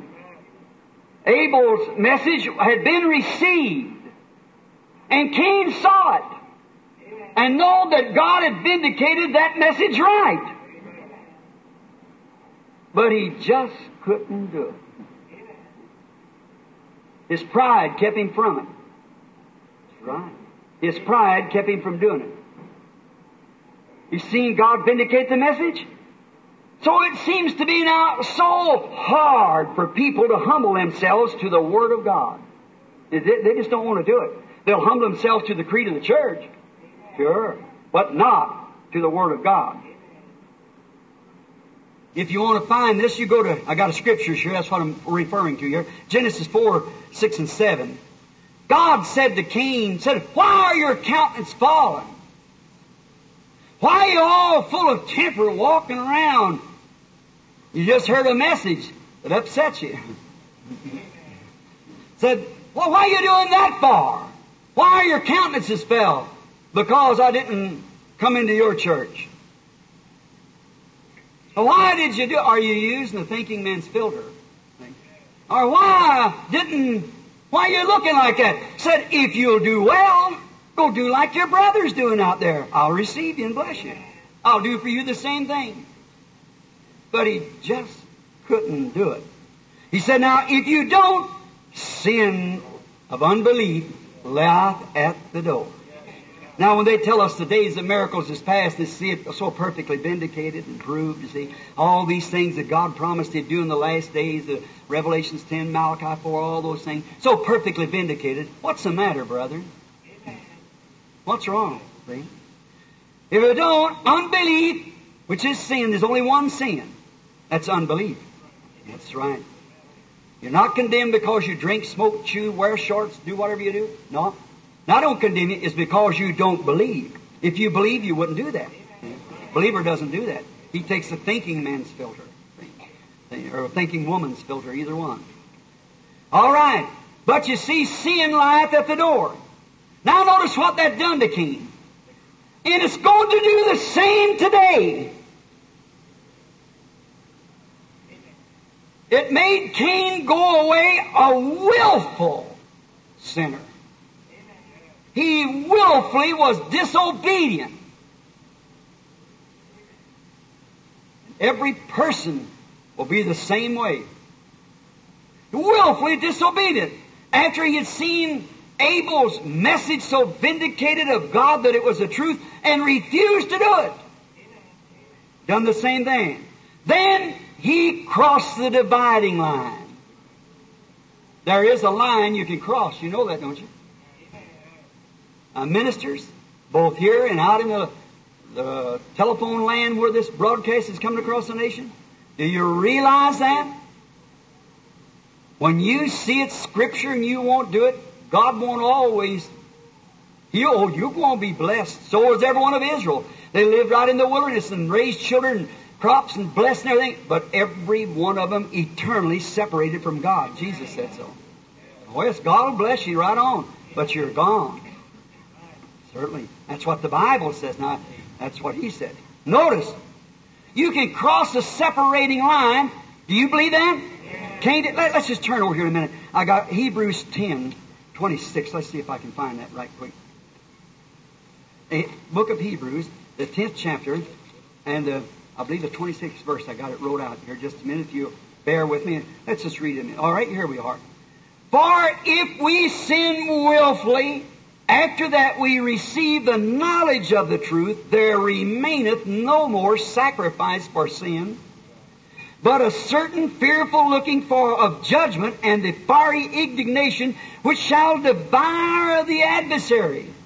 That's thus saith God's holy word. If we disbelieve willfully, after we have seen it and heard it, then we'll cross the line. There'll never be no more forgiveness for it. You cross the line. I always say, God still blesses me. Oh, yeah. Remember Israel. The borderlines.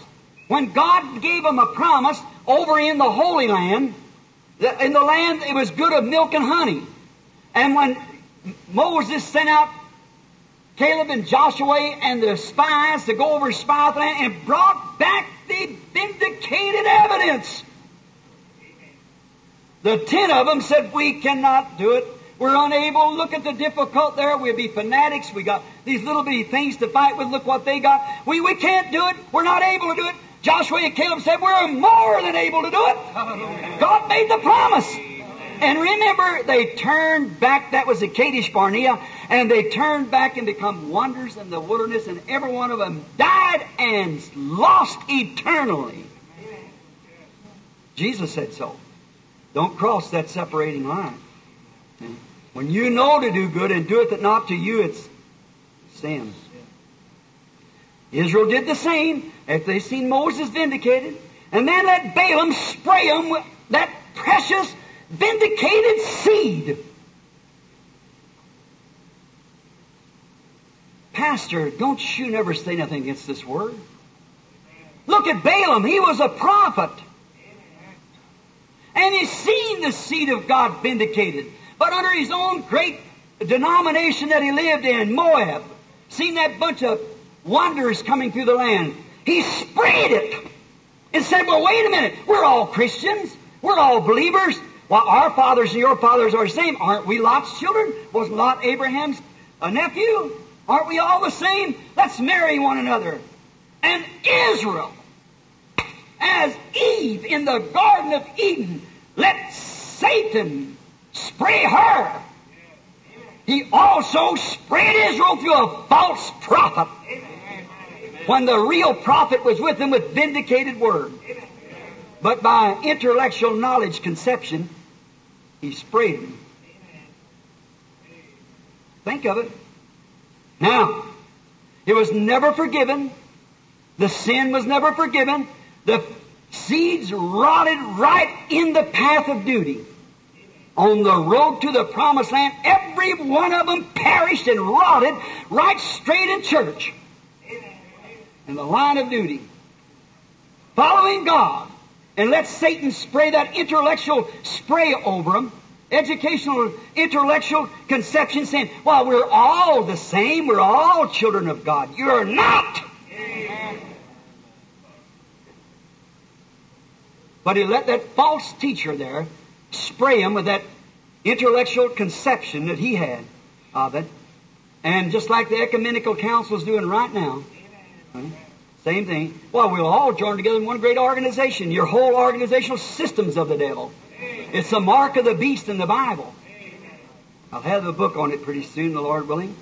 Notice, in Noah's time, seeing the Word being erected to float, Uh-huh. let me make a little remark. The Word being put together for, to be transformed from the ground to the skies. Seeing the structure of the thing. But with their intellectual conceptions laughed in the face of the prophet Noah when he was prophesying of the end time. But what did that structure was made of the Word of God, pitched inside and out with prayer, faith. When the rains come, all the intellectual conceptions of religions died and rotted right in the right in their churches, right upon the earth, and the art floated above it all. The scientific sprayed seed rotted right in judgment. What are we trying to do anyhow? Are we trying to establish our church or are we trying to establish the Word of God? What are we trying to do? What are we working at? Are we trying to get the people back into this? What's this great Eve trying to do here in this last days, this church Eve? I'm going to have to quit right away, brother, because it's, it's getting too late. Just give me just about 15 more minutes and I'll stop on my, my scriptures here. All right. I know we're, the people probably won't get here and clean this up. But I, it just seems like it's hard for me to quit. I'll hurry. All right. Look, the great scientific educational hybrid Eve today, called the church. What's she trying to exude? Is she trying to exalt God's Word and let the people do the way they're doing? They're not using a thinking man's filter or God's filter. Look what they're producing. They're exalting themselves. The church is in her deformed seed of knowledge program has caused the whole race to be scientifically ignorant of the Word of God. I'll catch those remarks. I'm not going to hold on them too long now to get finished. Scientifically ignorant.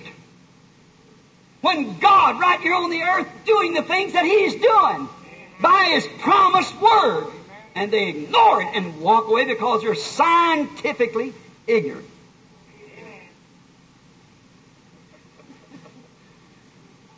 Scientifically ignorant, I was smiling then because of Brother Williams here wrote over here on a piece of paper. You stay here all afternoon or something, but I appreciate that. That's really fine. See? But uh, the people are are willfully sinning. It's brought the, the whole system of church world today into a willful sin against God. What common decency prove to you is right. All right. A lust veil blinded her eyes to the Word of God, and she finds herself naked again.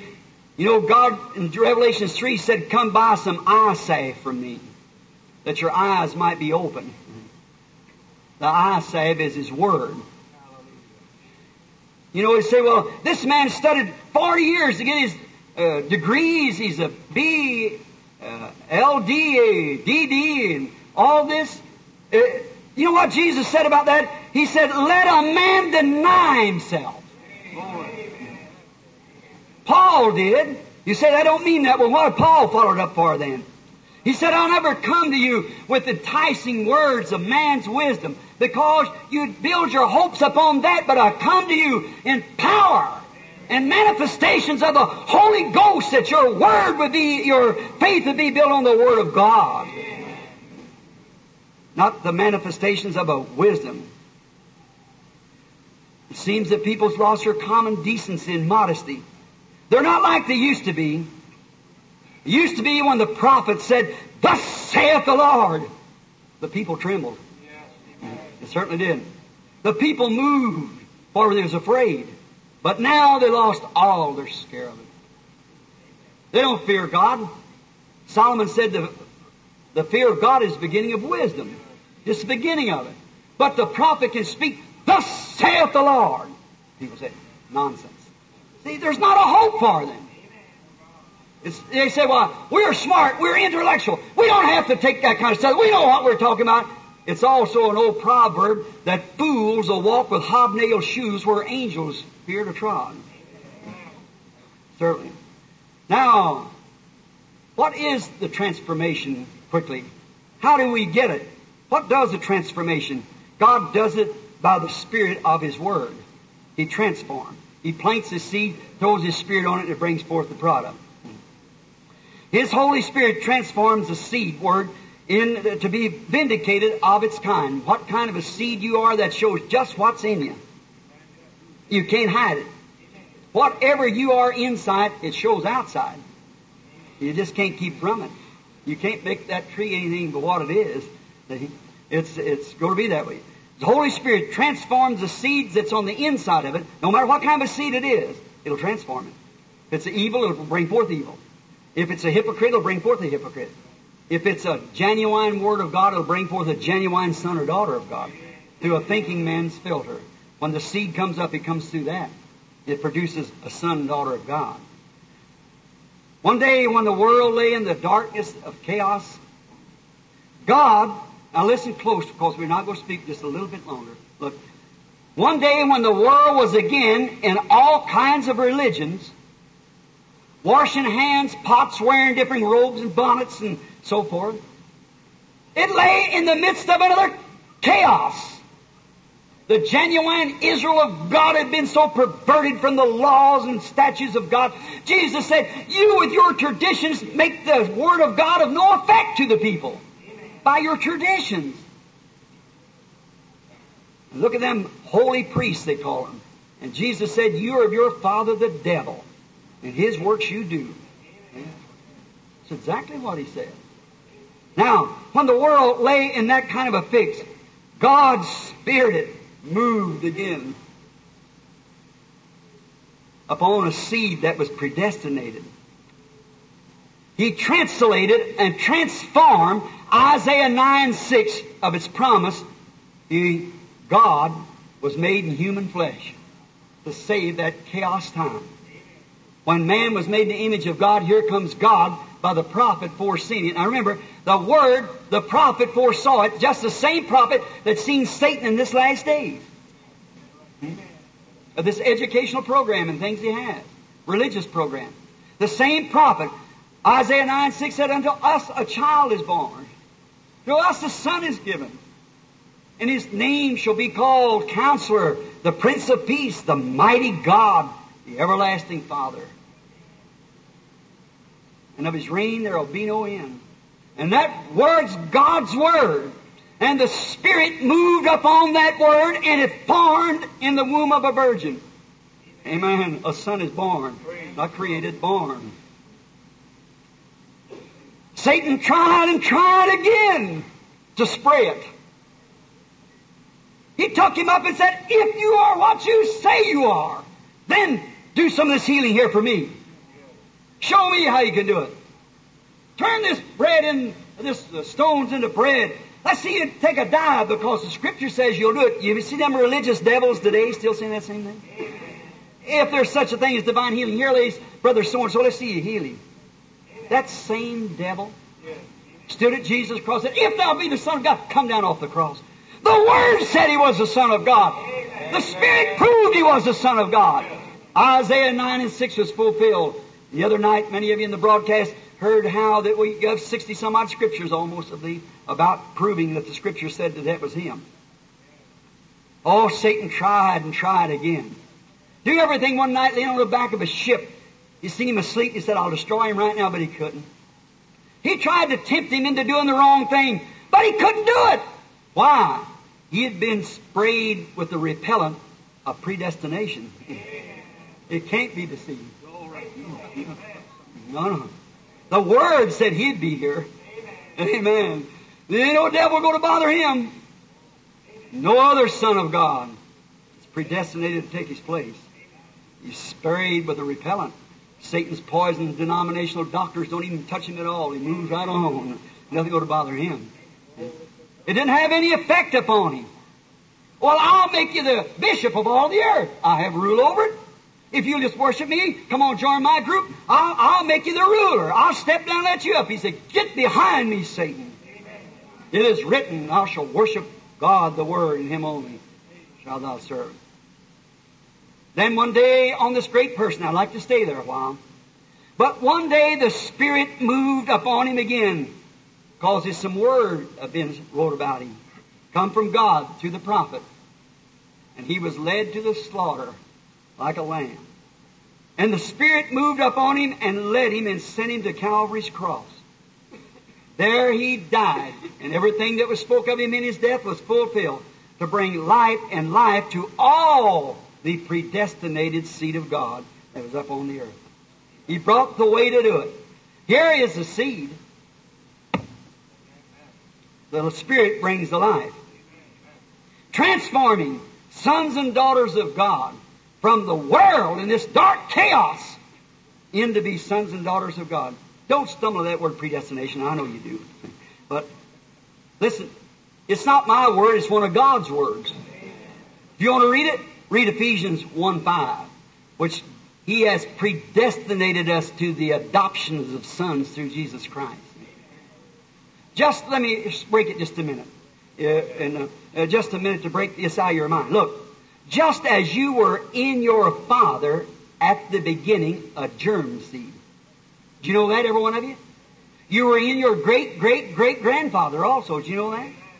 Read the book of Hebrews, where that we find that Levi paid tithes when he was in the loins of Abraham, four generations behind him, when Abraham paid tithes to Melchizedek, it was accounted to his great great grandson down below him. And he was then in the loins of Abraham. There you are. See? You were in the loins of your father, but your father could not have any fellowship with you until you was transformed into a body of flesh. My son there was in me. I, I, I wanted a son, but he was in me then. See? He was in me then. But through wedlock, he was transformed into a man like me. And then he become like me, and you become like your parents. See? Because it was in you to begin with. Now, if we are the sons of God, His attributes, which you are an attribute of your Father, not your mother, your Father. The germ lays in the Father. And now, your mother was an incubator that bear you, bear the seed of your Father. See? And the earth in flesh is also the incubator that bears the seed of God. See? Just exactly. Not the world, how great the world is, how great the God that made it. See? See? Now, if you are a son and daughter of God, then you were in God at the beginning. You're His attribute. If you wasn't there then, then you never was or never will be. Because I cannot bear a, from my loins the son of this man here. Or that man there. I can only bear my own sons. And they bear my likeness. Hallelujah. Is it? Sons and daughters was in God at the beginning. Now look, you got eternal life. You saved. We believe it. That we got eternal life. Well, there's only one form of eternal life, and that's God. That's the only thing it is eternal is God. Then if you've got eternal life, that life that's in you always was. And you were in the loins of God before there even was a world. And when the Word itself, Jesus Himself, is called the Word, and St. John 1 said, In the beginning was the Word, and the Word was with God, and the Word was God, and the Word was made flesh and dwelt among us. Then you were in the loins of Jesus and went to Calvary with Him. You died with Him, and you're raised with Him. And today we're sitting in heavenly places in Him, filled with His Spirit, sons and daughters of God. Die with Him, raised with Him. Sure. Now, then, now, now you can fellowship with Him.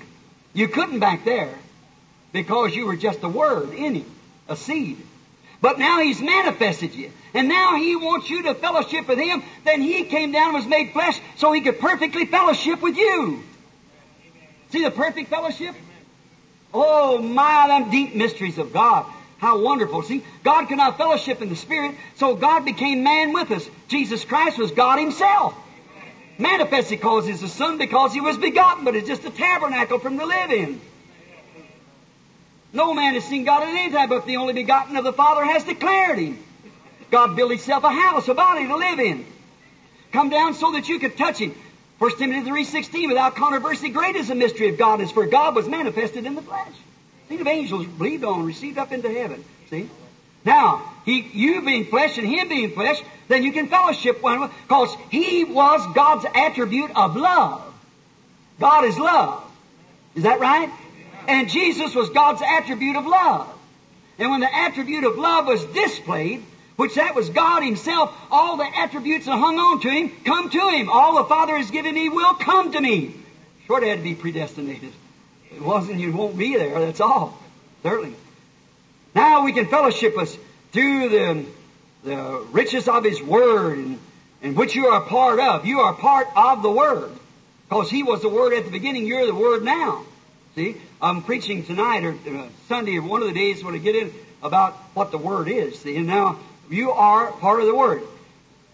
Listen, there's one thing I can't do. I can't brag on my ancestors. You know, I come through an awful mess. My father was an Irishman. My mother was an Indian squaw, half Indian. Her mother was an Indian, brought a pension. Now, all of them drunks. Most of them died with their shoes on fighting. Gunfighters and so forth. I can't brag on nothing about that because my ancestors and my family tree's terrible. But brother, there's one thing I can brag on. All right. I can brag on my Lord Jesus, who has redeemed me and with his transforming power planted a seed by predestination and I saw it. Whose son am I now? I can brag on him. And I've spent 33 years of my life bragging on him. If he'd spare me another 33 years, I'll try to brag more on him. I can brag on my ancestors. Hallelujah. Hallelujah. He that redeemed me and planted the seed of life in here let me look down upon this word, sent down his spirit and said, Here it is, speak this, it'll happen, do that, and then, oh my, I can brag on him. How did he do it? Through the washing of the water by the word. The waters of separation. Wish we could explain it. True predestinated believers will stay with the Word because they are part of that Word. Oh, wandering stars, how long will you wander? You Methodist, Baptist, Presbyterian, outsiders, whatever you might be, wandering stars from church to church, from pillar to place, and television to television, world to world. Why don't you come on? He longs to have fellowship with you. He's longing for you. He wants to transform you by the renewing of your mind. Not to the church or to the denomination, but to His Word, which you are a part, if that desire is in you. Blessed are they that do hunger and thirst for righteousness, for they shall be filled. See? and His, send His transforming power to bring you out of this deformity of religion that you're in. In this deformity chaos that we're in, God has sent His transforming power, His Word, vindicated, proven, to bring you out of this religious deformity of ignorance that you're walking in, naked, blind, miserable, and don't know it. Think of it, friends. You know, God sent His transforming power to fulfill His Word and change the whole body of Sarah and Abraham. Transformed an old man and an old woman because He promised He'd do it. And what God promises to do, that He'll do. There's nothing, anything, any perverted thing, God can't do nothing with it. But He will keep His Word. And He'll send His Spirit. I, the Lord, have planted it. I'll water day and night, lest some should pluck it from my hand. The Bible says that. Oh, wandering star. You with the desire in your heart, you've got to have it, or you wouldn't be sitting here this morning. And you wouldn't be in those churches and auditoriums and things you're in out across the land if something didn't bring you in there. Some person spoke to you. Don't go any further. There's a washing of the water by the word that'll make you white as snow. Oh, sons of God, listen. Don't stay in that deformity. Come out of it. Abraham believed God and called anything contrary. You say, how would I make my living? How would I do this? That's God's business. How would I, my associates turned me down? God said, He that will forsake his own, his father, mother, wife, husband, homes, houses, I'll give him homes and houses. I'll give him fathers and mothers and brothers and sisters in this world and eternal life in the world to come. It's a promise, friend. That that's got to be watered. Every promise God makes comes to pass. Every seed of God is a promise. And sisters, stop bobbing that hair because it's an uncommon thing before God. Quit wearing those clothes. It's an abomination to Him. You brothers, you men, stop catering to these denominations and doing the things and letting your wives do such things. It's unbecoming to Christians. Come back to the Word. Take that Word. It'll grow. It's got to grow. God's transforming power that brought it up in the first place, He's just on His road back, taking it back again now. He's going right back again to where it was. Enoch was translated from death by God's transforming power. What did God do that for? For a type of the rapture in church that's coming. Yeah. Elijah was the same. Jesus' body was quickened after it was dead. And in the grave, Jesus' body was quickened by the Word of God and transformed from a dead, cold image to a resurrected, glorified Son of God.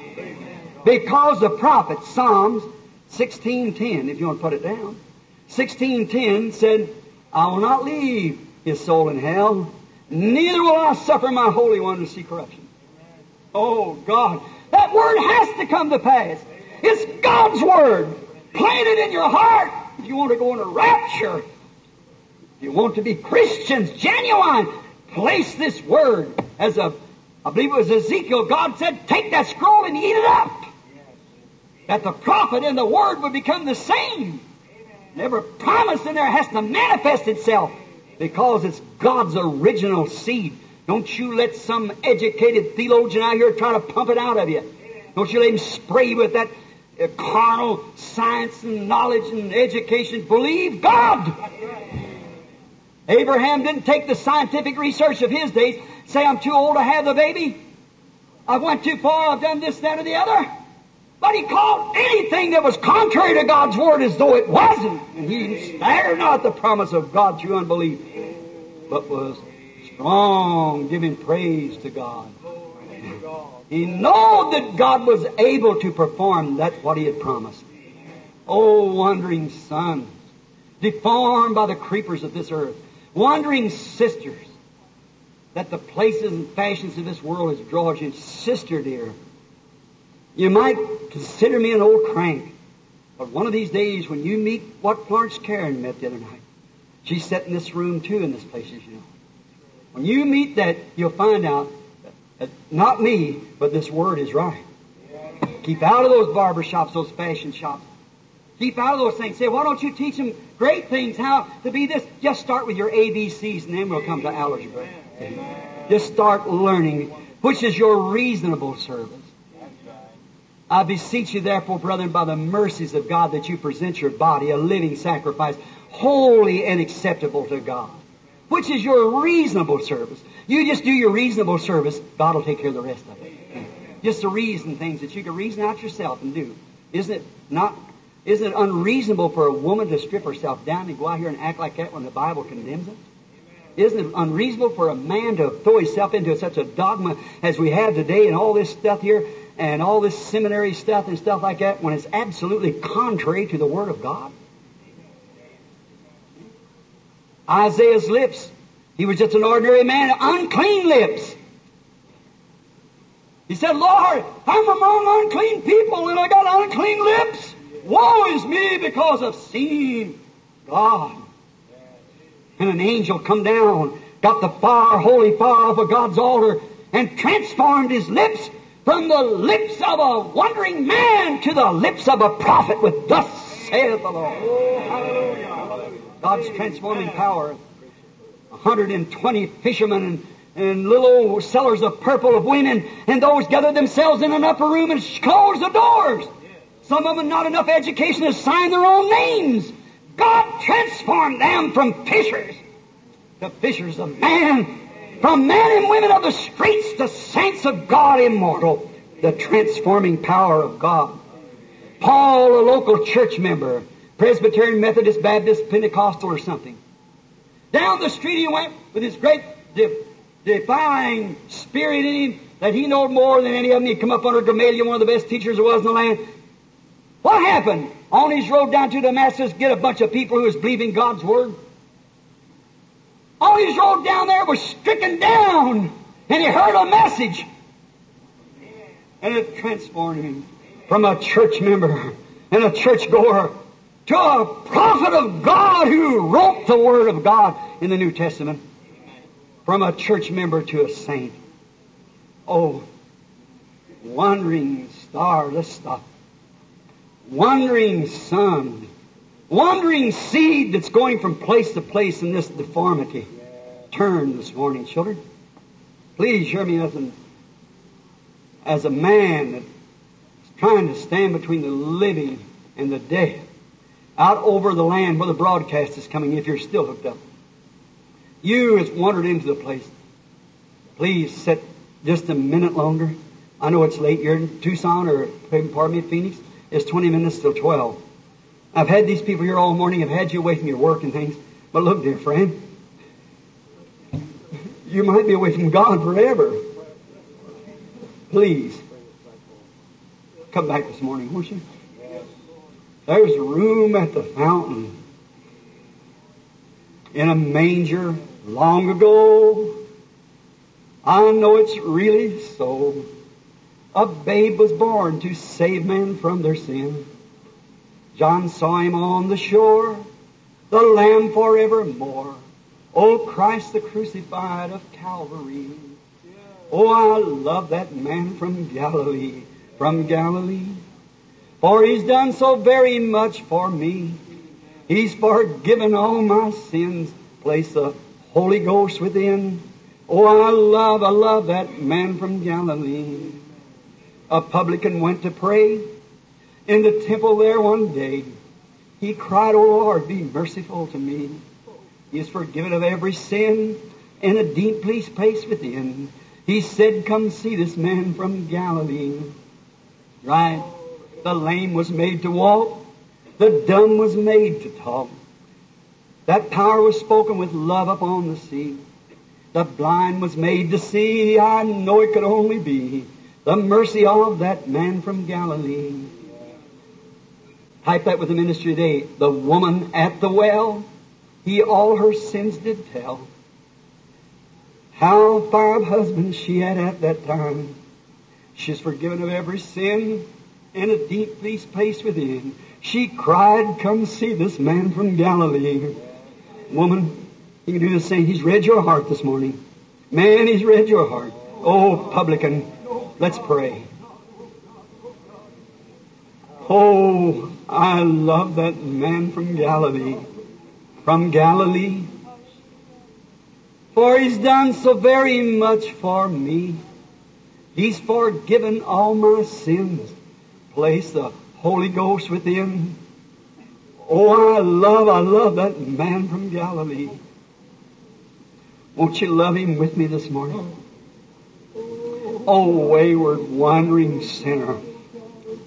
Here or out where you may be, will you accept my Lord this morning? He is the Word, and the Word has been brought to you. Won't you accept Him this morning? Will you just raise your hands or stand to your feet or something and pray that I want to accept Him right now? Brother, I'm willing, I'm willing right now to accept Him. Will you stand to your feet? Anybody want to be prayed and say, I am prayed for, rather, I am a sinner. I want, God bless you, sir. Someone else. Everybody pray now, just a minute. Oh, in that manger long ago is in a chaos, you know, the world was. And I know it's really so. A little babe was born to save men from their sin.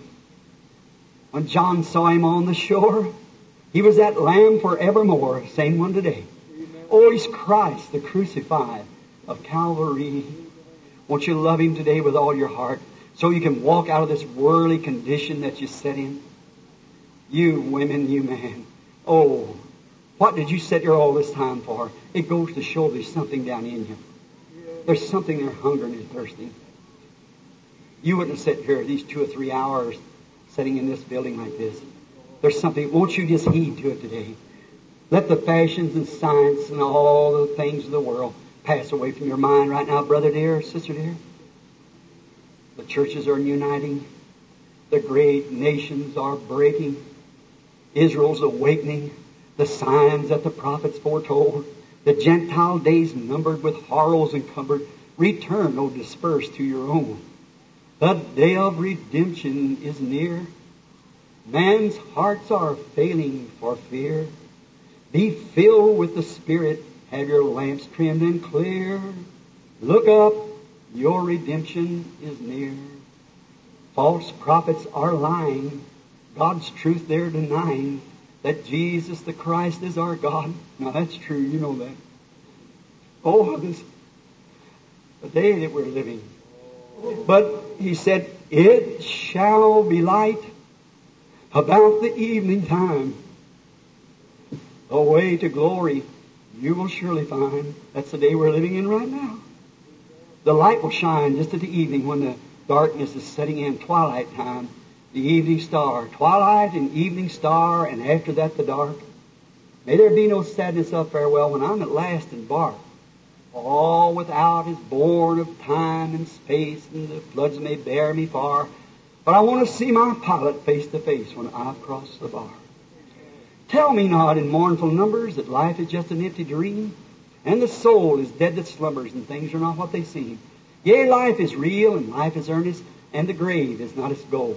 For dust thou art, to dust returnest, was not spoken of the soul. Lives of great men all remind us, and we can make our lives sublime, and partings leave behind us footprints on the sands of time. Footprints, that perhaps another, while sailing over life's solemn main, a forlorn and shipwrecked brother, in seeing shall take heart again. Let us be up then and doing with a heart for any strife. Be not like dumb driven cattle. Be a hero in this. Dear God, they're yours. I've seen two men stand to their feet, Father. I pray, God, that you'll take them now. They want to be your sons. They have woke up from the ignorance of the life that they have lived, and now they want to be afresh, anew, with the baptism of the Holy Spirit upon that seed that's been planted in their hearts this day. Eternal God, the creator of all things, who made your word, and I believe that you knew these men would do this this morning. I pray, Lord, that you'll water that word day and night. Never let Satan to pluck it from your hands. May it be a tree that sometimes in the paradise of God, when it's all brought back again, for your word cannot fail, it'll be again where this world, and there will not be this kind of a civilization in the world to come. There'll be no automobiles or nothing that science has ever done. There will be no such things in the world that is to come. But it'll be God's own type of civilization that He'll set up in a glorious reign. For in this civilization there is sickness, death, sorrow, graves, want. But in that kingdom that is to come, There is no death, no sorrow, no sickness, no old age. Oh God, it'll all be new there in your civilization. God, transform us today by your power, by the renewing of our minds, to turn from the meager elements of this world now unto the Word of God. And may we be renewed by the transforming power of God upon the seed that's in our heart that we believe until creatures called sons and daughters of God. This is my prayer to you, Father, for the people. In Jesus' name, amen. Now to you that's out into the broadcast, wherever you are, I want you to receive Christ out there as your personal Savior. Be filled with His Spirit. The words that's been said this morning, may they drop into your heart, and may there you receive Jesus. And you watch your life, and you see what you live afterwards, and take the thinking man's filter here. You see yourself doing something that's contrary to this word, move from it right quick. See? Because there is a filter that keeps death away from you. That's God's Word. His words are life, and they will keep you from death. Do you people here now, it's in the auditorium, I've had you here a long time. I thank you for your attendance. I pray that God will never let this seed die. I hope you don't think I stand here just to say these things to be different. I say it uh, because of love and knowing that while I'm mortal as I am now, it's the only time I'll ever be able to preach to people. And I love Jesus Christ. He's my Savior. And remember, I'd have been out there on the street if it hadn't been for Him. I'd have been out there. All my parents, all my people were sinners. But God, with His transforming power, I know it made a different creature out of me. And I can, I can recommend it to you to be good, and it'll keep in the hours of trouble. Even at death at the door, you have no fear. There's nothing can separate us from the love of God that's in Christ. May God bless each one of you and give you eternal life. How many here that doesn't have the seed of God, the baptism of the Holy Ghost? Would you just raise your hand and say, Remember me, Brother Branham, and I will receive that Holy Spirit. Now you take the word in your in your heart and believe. Now, if you you can look at you, go up, look at the mirror, and you see where you are. You can know. You say, "Well, I didn't raise my hand because I believe I have." Look at yourself in the mirror. Then you see what kind of a spirit is deceiving you. Yeah. Deceive, thinking there is a way that seemeth right unto a man, but the end thereof is the ways of death. Is that true? Down at the cross where my Savior died. Down there for cleansing from sin I cry. Oh, there to my heart was a blood of life. Glory. Just close your eyes a minute and I'm going to sing it to you. Let's just raise our hands and glory to His, precious name. Glory to His name. There to my heart was. Glory to His. I want you Christians to shake one another's hand and say, I am so wonderfully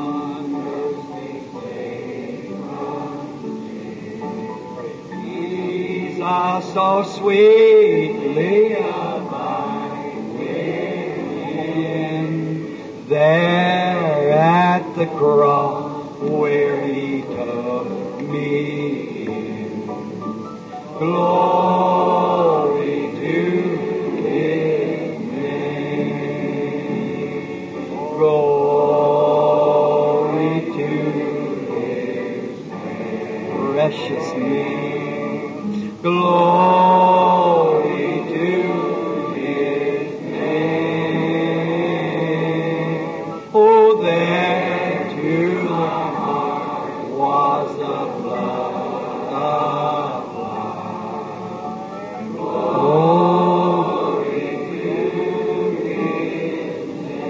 The Oh, blood has a germ of life in it, you know. This is to the them who doesn't know Him. Oh, come to this and sweet. Cast thy poor soul at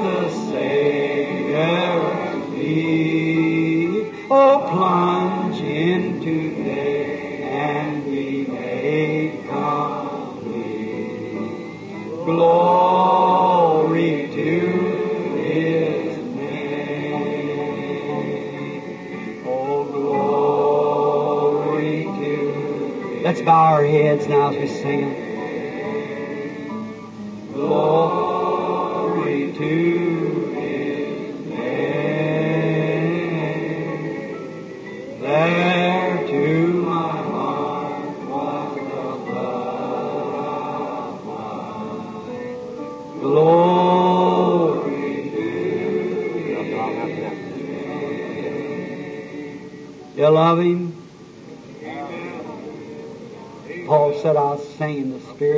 worship in the Spirit. Let's sing it real soft again with our hands up. You know, the trouble of it, we Pentecostal people, we've lost our joy. We've lost our emotions. As Billy Graham said the other and preachers, collars turned around, going down south, clapping their hands and beating their feet up and down on the ground, stomping. They had something they were happy about. Well, uh, I got something I'm happy about. Yeah, we've lost our emotions. Now, let's just raise our hands. Don't worry about the tears. They won't hurt nothing, see.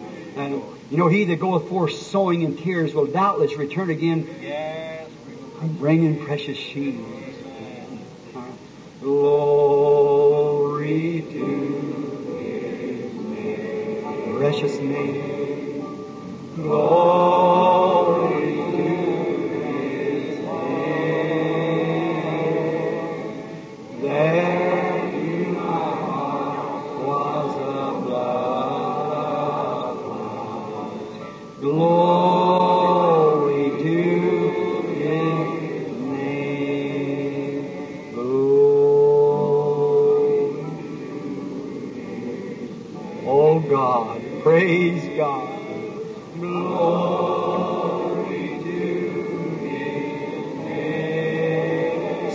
esqueci.